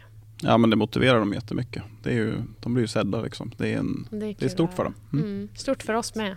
Ja det är fint. Bland de finare storiesarna vi har haft. Bland det finaste jag har sagt kanske. Jag måste väga upp alla dåliga grejer, grejer jag har gjort. Jag har inte ens kommit till det värsta än.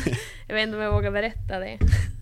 Du, den här, eh, det är resten förra året som tacklingar är tillåtna. Mm. Men det är inte riktigt alla tacklingar. Alltså inte open ice. Inte men open allt ice. annat är ju liksom... Det är därför jag är mer på isen nu än utvisningspåse. Mm, just det. Du vet, Det det är är reglerna illa när man börjar bli... dig. Alltså du vet förut, jag kunde sitta så mycket i utvisningsbåset att jag blev liksom tjenis med dem i seket. Jag var ju bättre polare med dem i seket än de i mitt eget lag. Alltså det var ju någon som sa så här, du får en kol om du kom tillbaks. Jag bara, men nej! Jag ska inte tillbaks hit. För det Så satt du där efter en stund igen. Ja. Mm. Tyvärr gjorde jag det. Men Har det blivit bättre hockey av det? Absolut. Mm. Mycket bättre hockey. Och det blir mer av sporten. Alltså, hockey är ju en kontaktsport. Vi har ju extremt mycket skydd på oss. Ja, precis. Och du Så säger det inte det här för att du själv tycker att det är kul att tacklas utan om du ser det liksom Nej, om jag ser bakåt. utifrån alltså mig själv så absolut tycker jag det blir bättre hockey. Det blir mindre skador, alltså vi får ett snabbare spel. Det gynnar damhockeyn extremt mycket. Varför Det blir det mindre som- skador? Eh, med hjärnskakningarna. För de har gjort en, ett test på det här. Det var egentligen lite det som var tanken att se. Minska hjärnskakningar om vi sätter till tacklingar. Vilket det gör. För att nu är du beredd på att ta emot en tackling. Förut så var du inte beredd på att du skulle få en. Vilket gjorde att du åkte illa in i sargen. Nu vet du att när du hämtar pucken, det kan komma någon bakom. Vilket gör att du kanske spänner dig lite, du är mer med. Vilket resulterar i att du far inte lika illa.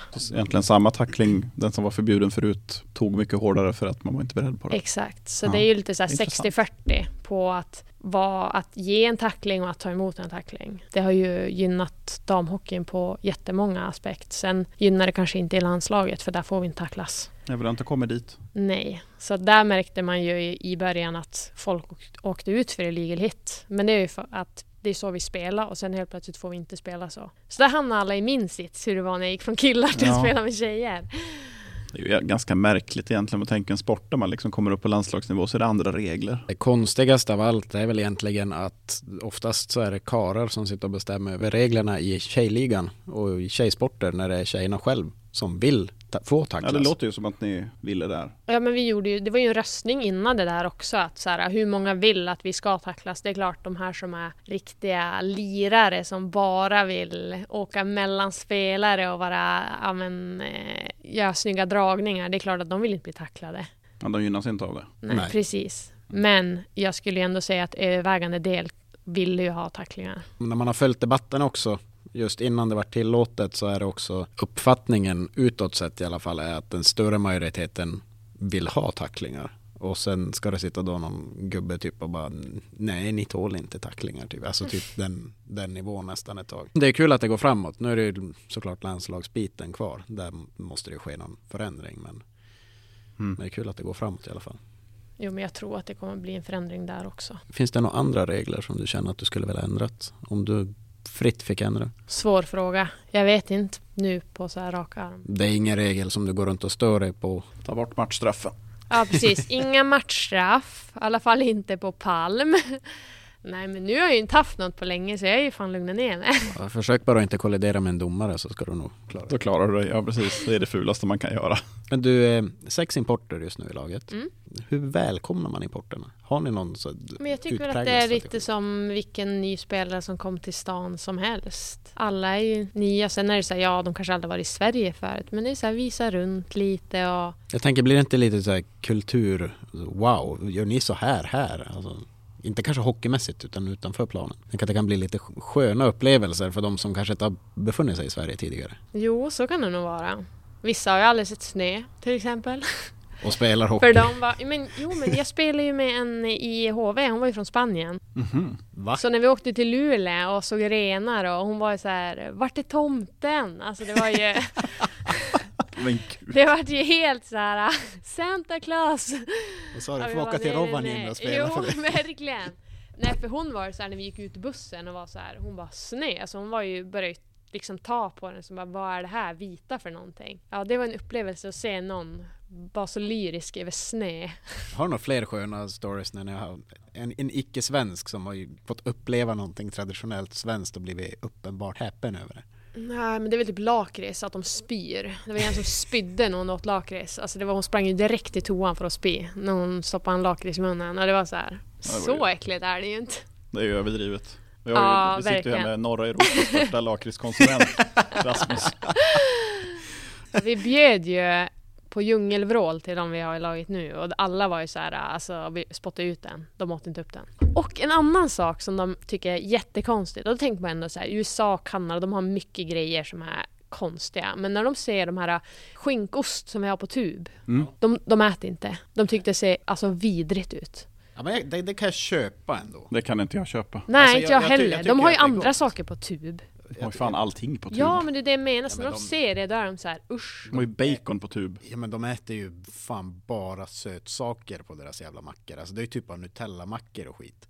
Ja, men då äter de ju osten då liksom. Det existerar ju ost i, i USA. Men alltså, för vi var på men typ Coop eller Ica och det hängde massa så här tuber och de är så här, vad är det här för skit typ på tub?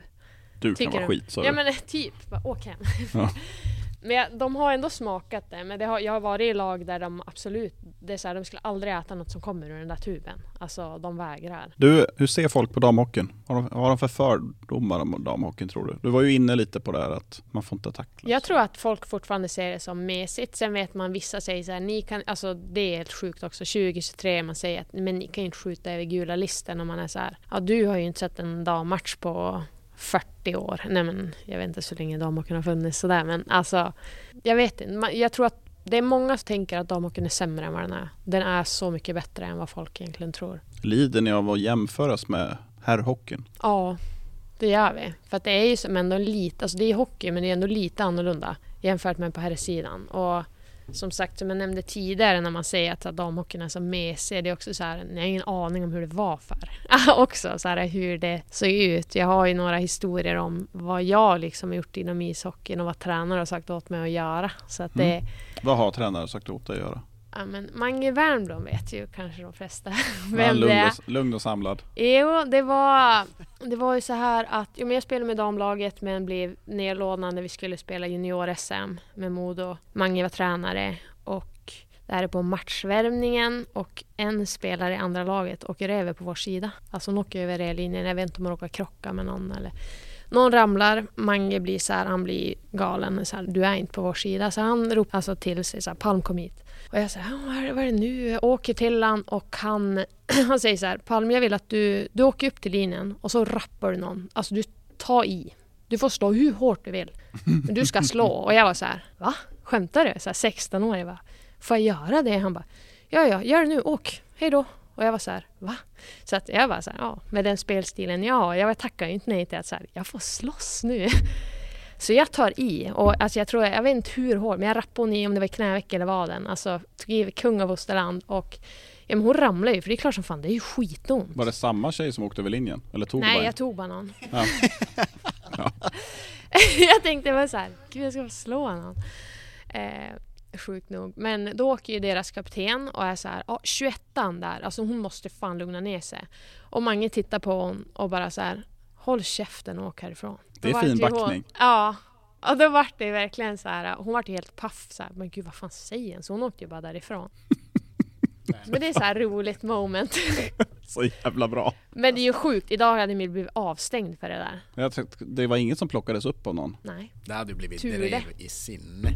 Vi måste ju berätta det också, du, poddmediet här gör ju sig inte så bra i bild. Det är ju inte en ledsen Isabella Palm som berättar den här historien ska vi ju säga. Tvärtom. Nej, jag ser ganska nöjd ut. Nej men det är bara så sjukt sånt där ögonblick. Alltså ibland när jag tänker på det så här, har jag verkligen gjort det där? Idag skulle du aldrig. Mm, det vet man aldrig. Nej, men att det där har, har hänt och att så här, som tränare. Men det är ju andra också. Så här, men I Modo då var det... Vi spelade mot Brynäs. Brynäs spelade ganska grisigt och vår tränare Micke som vi hade då, han, det var 13 sekunder kvar av matchen och han satt in mig och några andra som var ganska fysiska och han sa så här, gör vad ni vill. Så när pucken släpptes då började ju alla slåss. Då tog jag ju också så här va, okej gör vad jag vill. Då var det så här, släppte klubban och började veva. Och de som, de som stod på andra sidan där då, fattade de liksom att var det samma där du bara tog någon? Jag tog bara någon. Ja. Den som var närmst. Det var ju på tek så det vart ju den forwarden som var bredvid mig. Ja, just det. Ja, det var ju någon träning också. Han bad mig ställa mig framför mål. Jag kommer inte ihåg exakt vad vi skulle visa. Och han drar iväg ett slagskott och skjuter mig i magen. Alltså det var ju såklart inte meningen att han skjuta mig i magen. Och jag trodde så här, bara, nu, alltså min njure eller något sprack i nu. Alltså det gjorde ju så jävla ont.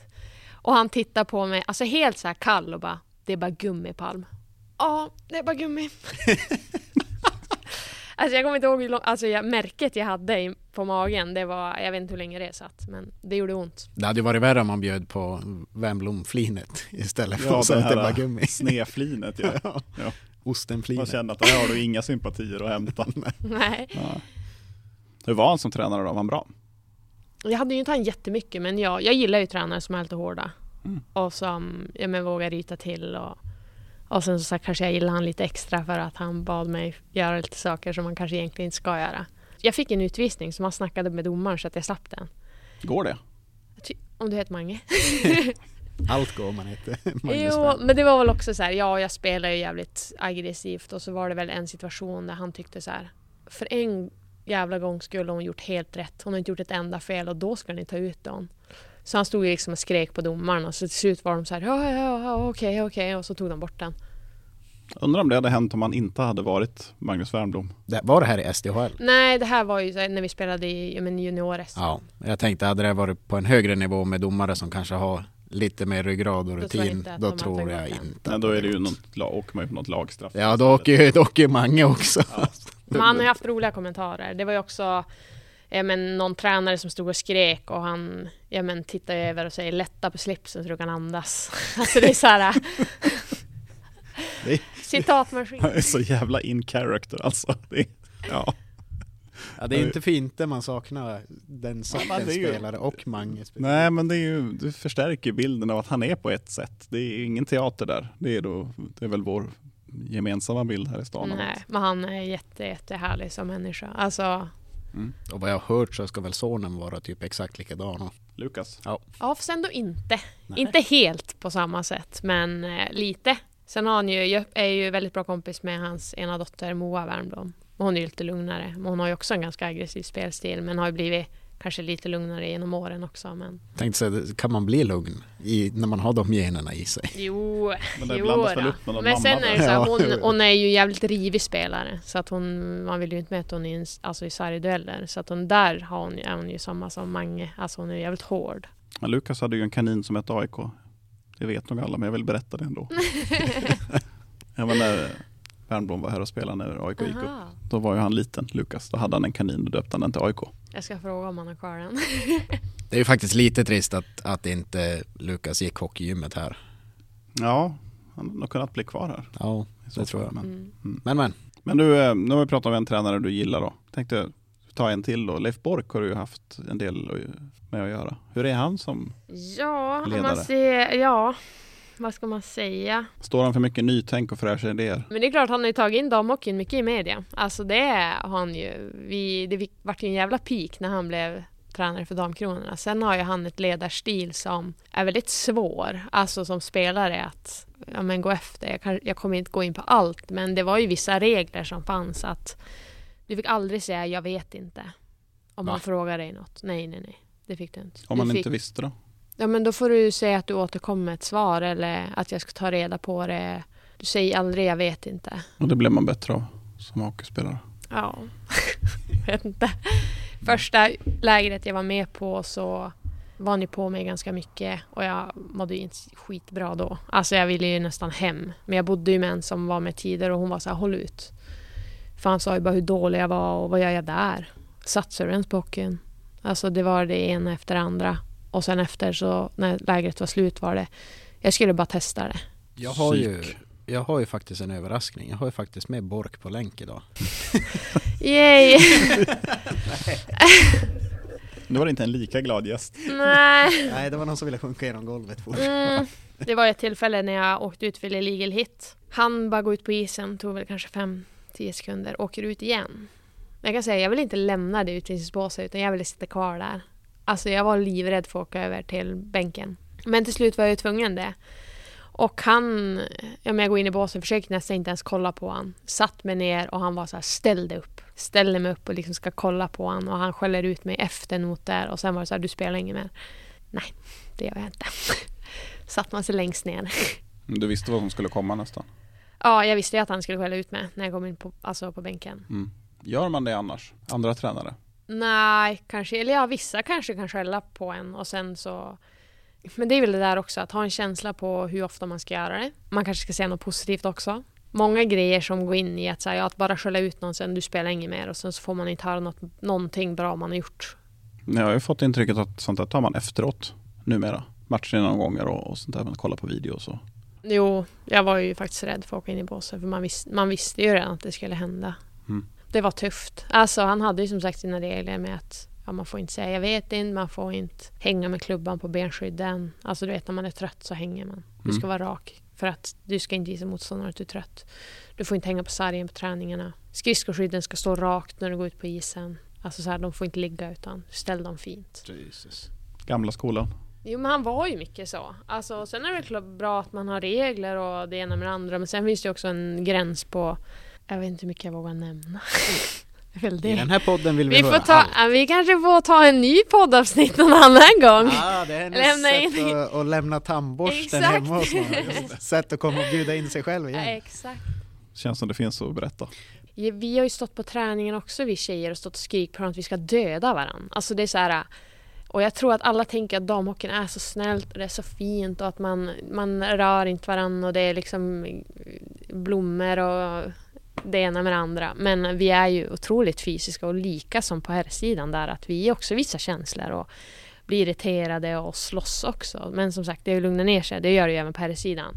Vad är det värsta du har sagt till motståndare? Det vågar jag inte säga här. Vad är det näst största du har sagt? Det kan jag inte heller säga här. Okej, säg, säg det värsta du har sagt som du kan säga här då.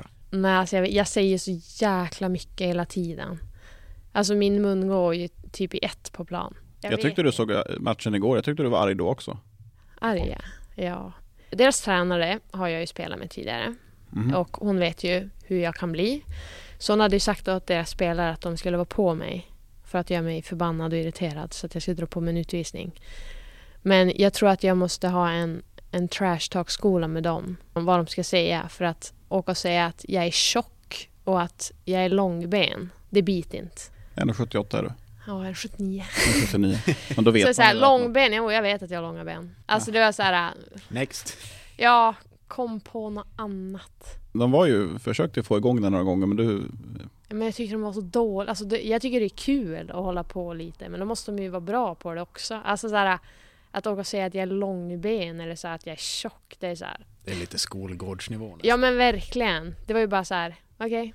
Men det känns, det känns som att eh, hon har gått lite grann i Oskar Nilssons skola. Är du också ett fan av personliga påhopp? Skrattet är ett ja.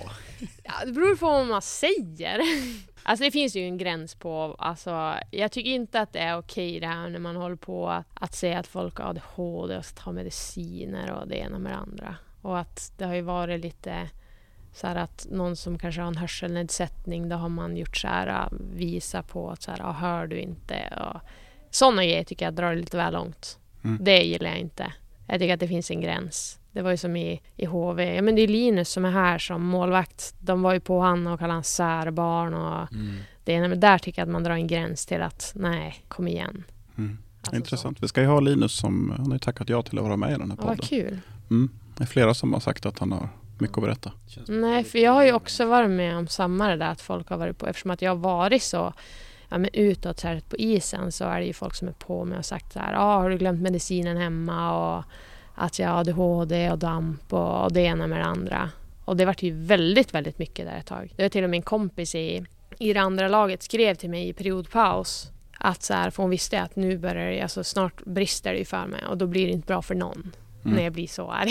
Så att hon skrev till mig i periodpaus från andra laget, alltså så här, för att bara lugna ner mig. För att de var på mig för mycket. Så som sagt, jag tycker att det finns en gräns i vad man säger. Och att så här, jag försöker psyka mig, men det finns ju som sagt vad man, vad man kanske säger och inte. Jag tyckte ju igår där att eh, det var ju några situationer nere vid deras målvakt där de, det såg ut som att de försökte. då tittade som bara skakade på huvudet och åkte därifrån. Var det? Jag tror att det var då hon typ sa långben och jag var så här, ja har du kollat på tavlan? Typ för att vi ledde med 6-0. Jag orkar ja, inte ens ta det. Nej, jag orkar Så såg inte det ut, ens. ja. Ja. men verkligen, jag orkar inte med dig mer. Man gillar ju att höra det, för det var ju ett tag när damlaget startades om här. Mm. Då var det ju, jag retade mig på det ska jag säga, att det var ju rätt mycket tjejer som hade spelat i Löven och spelat här och tvärtom.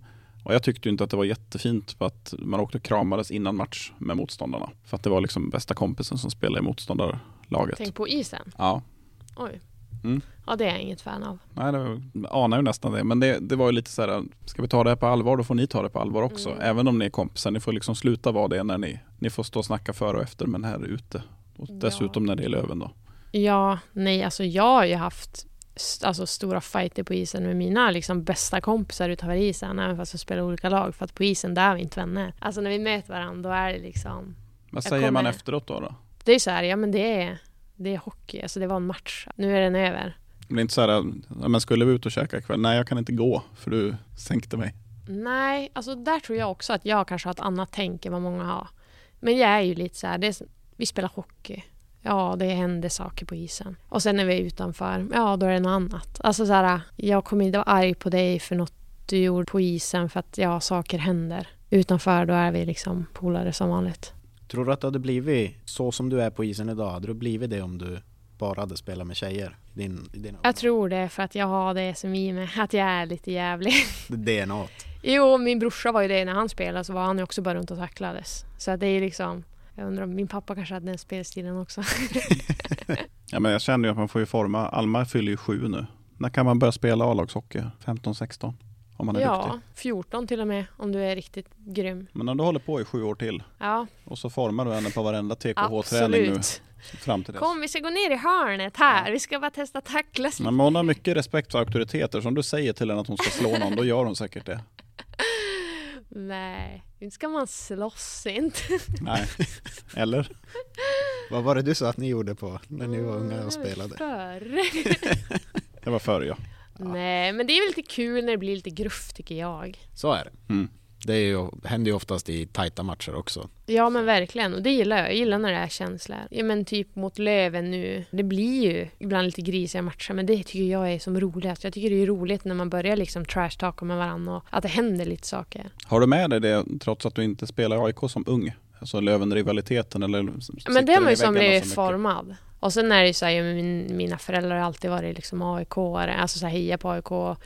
Ja men Löven hörde ju av sig och har gjort det några år och ville att jag ska komma dit. Och min pappa var ju så här, alltså går du till Löven då är inte du min dotter längre. Oj, det är Fan vad jag gillar din pappa. riktigt bra pappa. Ja, det är en kvalitetsman, det hör jag. Klockrent. Vi kanske skulle haft han med han i Jag vill ta han i avsnitt två. Ja herregud, ja då kommer Han det kanske berättar på. mer. Ja, så kan det säkert vara. Mm. Köra en dubbel. Far, far och dotter får vara med. Han kommer nog ihåg mer av vad jag har gjort än vad jag själv gör. För att det Mm. har hänt så mycket kring mig. När ser vi Palm på Västra Stå nästa gång då? Sker väl nästa match vi inte har, om vi inte har något då. Mm. Står jag nog där och hejar. Brukar det gå? Ja, det gör jag. Mm. Jag tycker det är skitkul att se. Alltså jag älskar ju hockey. Sen ska jag vara ärlig och säga att jag kanske inte brukar stå där, jag brukar sitta. Men det är inte omöjligt att få mig att ställa där. Men du får ju börja hänga i kärnan. Ja, det känns ju som du, skulle, att du är jävligt kärnan-kompatibel. är det sant? Ja, men där får man ju vara hur man vill. Där är vi dåliga förebilder. Ja, Det är bra. där man får skrika ut veckans frustrationer. Ja okej, kanske då jag ska komma då. Det är ju alltid en öppen inbjudan till alla som hör det här också att kärnan är ingen avskild plats för den närmsta kretsen utan alla är ju mer än välkomna dit. Man ska inte vara tyst om man Exakt. står där. Och man får gärna vara lite arg. Men om man möter mig så här så upplever man ju oftast inte mig som, som jag är på planen. Jag är ju som två olika personer. För när men folk kan- får höra hur jag är på isen, då är de så här Va? Håller du på så? Det är just därför som verkar- du skulle vara så kompatibel att stå i klacken. Ja men där tänker man att det må- måste komma fram någon tävlingsmänniska i dig i så fall. Jo, det är väl mycket det. Att jag är extremt tävlingsinriktad. Jag hatar att förlora. Det spelar ingen roll vad det gäller. Du har aldrig känt någon gång under skadan där eller någon gång under din karriär att fan det är inget kul med hockey mer? Absolut. Och jag tror alla får en dipp någon gång. Mm. Och som sagt, jag har ju varit ganska mycket skadad. Och det är klart att det tar på en psyke och att så här, man känner att vad håller jag på med? Ska, ska jag satsa på karriär, alltså utanför? Det är inte så att det här gör mig miljonär eller att jag blir rik på att spela hockey. Det jag blir ändå värt det ändå. För att jag tycker att hockey är så kul. Så att när jag väl kommer tillbaka då är det så här, ja jag vet exakt varför jag höll på så här. Men det är klart att jag känt tillfällen att så här, ah, jag skiter och kör reb den här veckan för jag orkar inte. Klarar inte av det. Mm. Hur tog du dig ut den situationen när det var som värst? Jag vet faktiskt inte. För som med den här höftskadan så jag bad en läkare vid två tillfällen att skriva ut antidepressiv medicin till mig. Och det har jag inte sagt till någon. Tror ingen vet om det. För jag mådde så sjukt dåligt. Men han skrattade bara åt mig när jag sa det. Så han tog mig aldrig seriöst. Hur ska jag klara det här? Jag klarar inte av det här mer. För då var det också så här, jag kunde inte göra något. Jag var tvungen att jobba, men det var ju ett helvete att vara på jobbet. För jag hade så, alltså jag hade så ont. Vad jag kunde inte då? spela hockey. Då jobbade jag på fritids. Så att jag behövde inte vara jättemycket uppe och stå. Men det gjorde fortfarande ont. Alltså det, det var ju hemskt. Och sen jag kunde inte hålla på med sporten jag älskar. Det var det som gav mig glädje. Mm. Och då var det så här, när man bor i en annan stad. Ofta så är ju ens kompisar de som spelar. Ja, de hade ju träningar eller så var det match. Så vart man ju ganska ensam. Och då vart det ju bara ännu värre. Då hamnar man ju i en spiral som det blir bara... Det blir bara dystert och mörkt. Ja. Och hur jag tog mig ur det, jag vet faktiskt inte. Gjorde du din, din rehab då? Till slut, alltså det blev ju, det är klart att jag tappade ett tag. Men sen blir det ju att man ändå tänker till så här, men, varf, men varför gör jag det här egentligen? Och så tänker man ju att så här, men man ser ju alla ögonblicken man har haft alltså med hockeyn och blir så här, men jag vill tillbaks dit. Mm. Och sen är det klart att läkare har ju sagt till mig vid tillfällen att jag inte ska spela något mer och att jag inte är gjord för att spela hockey. Men hade jag lyssnat på läkare och sen, nu är jag kanske inte helt hundra då. Man, det är klart man ska lyssna på läkare. Eh, Men då hade inte jag spelat VM om jag hade lyssnat på läkare. Nej. För då hade de ju sagt, redan 2019 så sa ju någon läkare att jag skulle sluta spela hockey. Mm. Jag tänker att vi klipper här, så får det här bli del ett. Och så har Isabelle här lovat att hon kommer tillbaka för en del två med alla smaskiga stories. Det blir Isabel Palm unfiltered. Det blir en Oskar Nilsson 2.0 version. Men vi har ju en. Oskar Nilsson 1.0 redan nu. Mm. Så då blir det en 2.0. Ja, jag tror det kommer bli bra. Oj, oj. Har du hört hans avsnitt? Nej. Då har du ju lite tid på dig att lyssna på det, så vet du vad du... Vad jag ska liksom... Ja, vad vi förväntar Ja, oss. du är redan där. Oj, oj. Ja, då blir det bra. Det Absolut. blir jättebra. Tusen tack för att du kunde komma. Men Ja, tack att du kom. tusen tack för att jag fick komma. Nu har det gått några veckor sedan vi spelade in. Ja, typ två. Ja. Ja. Tiden går fort. Ja, men det är väl kul att höra det igen. Mig? Ja, eller kanske mest Isabelle då. Ja. Ja, men visst blev det, visst blev det ganska bra. Jag tyckte det var jättebra. Det Mm. bästa är ju kanske också att hon lovade en del två. Du tjatade det till det. Kanske, men samtidigt jag kände att det fanns mycket, mycket obesvarade, mycket politikerduckningar. Mm. Och- Jag tror att det var hon som tog upp först att det kanske blir en del två i framtiden. Och då lovade hon att hon skulle, Skulle hon ju outa någonting, vad det nu var. ja hon skulle vara väldigt öppen kontra vad hon var nu. Hon var ju, hon var ju nog öppen som det var nu, men Mm. då skulle hon ju verkligen inte ducka frågor. Så att det kan nog bli ett spännande del två. Hon hänger nog inte med Leif Bork så mycket nu. De är nog inte bästa vänner, nej. Tror han har vänner? Jag vet inte, gubbklubben i Marstrand eller någonting som tittar ut och säger att det är 16 grader varmt och säger det finns inga klimatförändringar här. Den sorten. Ja, Det är ju där han är, den gode Borken. Han har nog haft goda sidor också. det tror inte jag. Nej. Men... Okej. Jag tror att det finns goda skäl till att han är avmyggad nu i alla fall. Ja, tyvärr inte avmyggad på Twitter och andra sociala medier, men Jag har inte Twitter, jag vet inte hur han är där. han är precis som du beskrev honom. Han är som innan jag slutade ha Twitter för två månader sedan alltså. Ja, det roliga är att han vevar varje dag i stort sett. Varje matchomgång vevar han mot Omark. Och det är jättekul. Och hela Lulesekten är upprörd över det. Är det inte så att Omark själv blir upprörd över det också? Ja, Har jag hört. men han är ju som en pubertal tonåring. Han måste ju verkligen svara på allt som skrivs. Ja, ja härligt. Ja. Ja, men vi ska ju men, försöka eh, sno ihop ett avsnitt eh, två med Isabelle. Det hade vi tänkt göra tätare inpå än Ja. vad det blev nu. Men som sagt, livet kom emellan. Vi ska försöka schemalägga Isabelle. Hon har varit lite skadad efter inspelningen men är på väg tillbaka. De har lite uppehåll i spelschemat nu damerna och kommer hoppa igång till helgen tror jag. Mm. Och då trodde hon att de skulle kunna spela. Vilket var kul att höra. Så jag hoppas att några till kan gå dit och kolla. Det kostar ju liksom typ som en varm korv att komma in och kolla. Och det är ganska trevligt. Man kan sitta vart man vill och man ska ge fan att jämföra det med herrarna. Ja. Då, det var ju Isabelle ganska inne på själv också. Nej men som Fredrik säger, absolut fler folk till, till dammatcherna. Det, det ska Men man borde ge det en chans. Eller man borde ge det några chanser. Och liksom sluta se på det som en sämre variant av herrhockey. Ja. För ja, de, de är svagare fysiskt. Ja, de skjuter sämre. Ja, de är sämre på hockey också. Mm. Men de har inte riktigt samma förutsättningar. Därför att de är tvungna att ha ett heltidsjobb på sidan om det här. Ja. De är ganska nya, ganska unga många av dem också. De är liksom under utveckling. Går man och ser U16 eller J18 eller så, här, så är det liksom inte färdiga produkter där heller. Nej. Eh, Och det är någonstans där man får, man måste sätta ribban utifrån vad man kan förväntas att se. Men det är då ingen risk att man får se ett lag som inte bryr sig. Jag har varit på ganska mycket dammatcher nu med, eftersom att vår dotter Alma tycker att det är kul att, att, att gå och kolla på dem. Där har du inte några slappa miner efter ett mål om det så står 6-0 när man gör, gör sjuan. De blir liksom genuint riktigt glada för det som, det som går bra.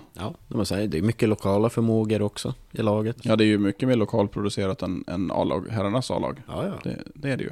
På gott och ont, för det gör ju att fick man köpa ett lag så är det klart att det skulle vara bättre. Men det finns ju något fint i att, Ja, det är ju en stolthet i det. Det är ju liksom, det är våra tjejer. Ja. Dit och stötta för fan. ja, sen får vi se framåt våren där om de, hur de står sig. Ja, jag tänker att eh, Arons första match blir, eh, det får bli en dammatch. Mm, han har inte varit där ännu. Inte ännu nej. Han, Det är dags nu.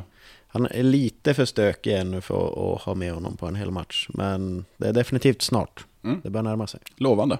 Men ska vi släppa det här lite grann nu? Och så gör vi som kungen. Vi vänder blad. Nu vänder vi blad. Och så försöker vi släppa ett litet avsnitt här om ett par veckor igen. Får vi se vem som dyker upp. Om det dyker upp någon. Ja. Kanske bara blir du och jag. Det kanske blir Andreas Jonsson. Kanske blir båda bröderna Jonsson. Ja, Har kanske. vi något där?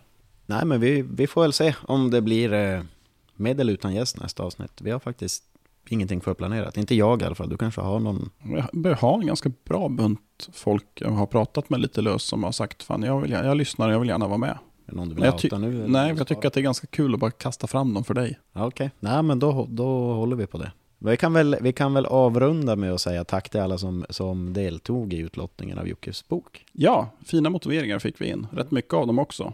Mycket man blir glad av. Det var en som vann också. Ja, det, det är lite vemodigt att sitta och gå igenom gamla minnen sådär när det skrivs om Jocke. Man, saknaden av honom blir ju inte mindre. Men man får ta det som closure. Det finns aldrig någon closure för Jocke. Nej, det kanske är så. Om du hittar ett sätt så får du gärna dela det. Ja, nej, men det var kul att sluta så här. Var- Man var lite uppåt för en stund sedan. Eh, På tal om finsk stämning, nu vill jag bara stänga av. nu åker vi hem. Tack för att ni var med. Hej då. Ja,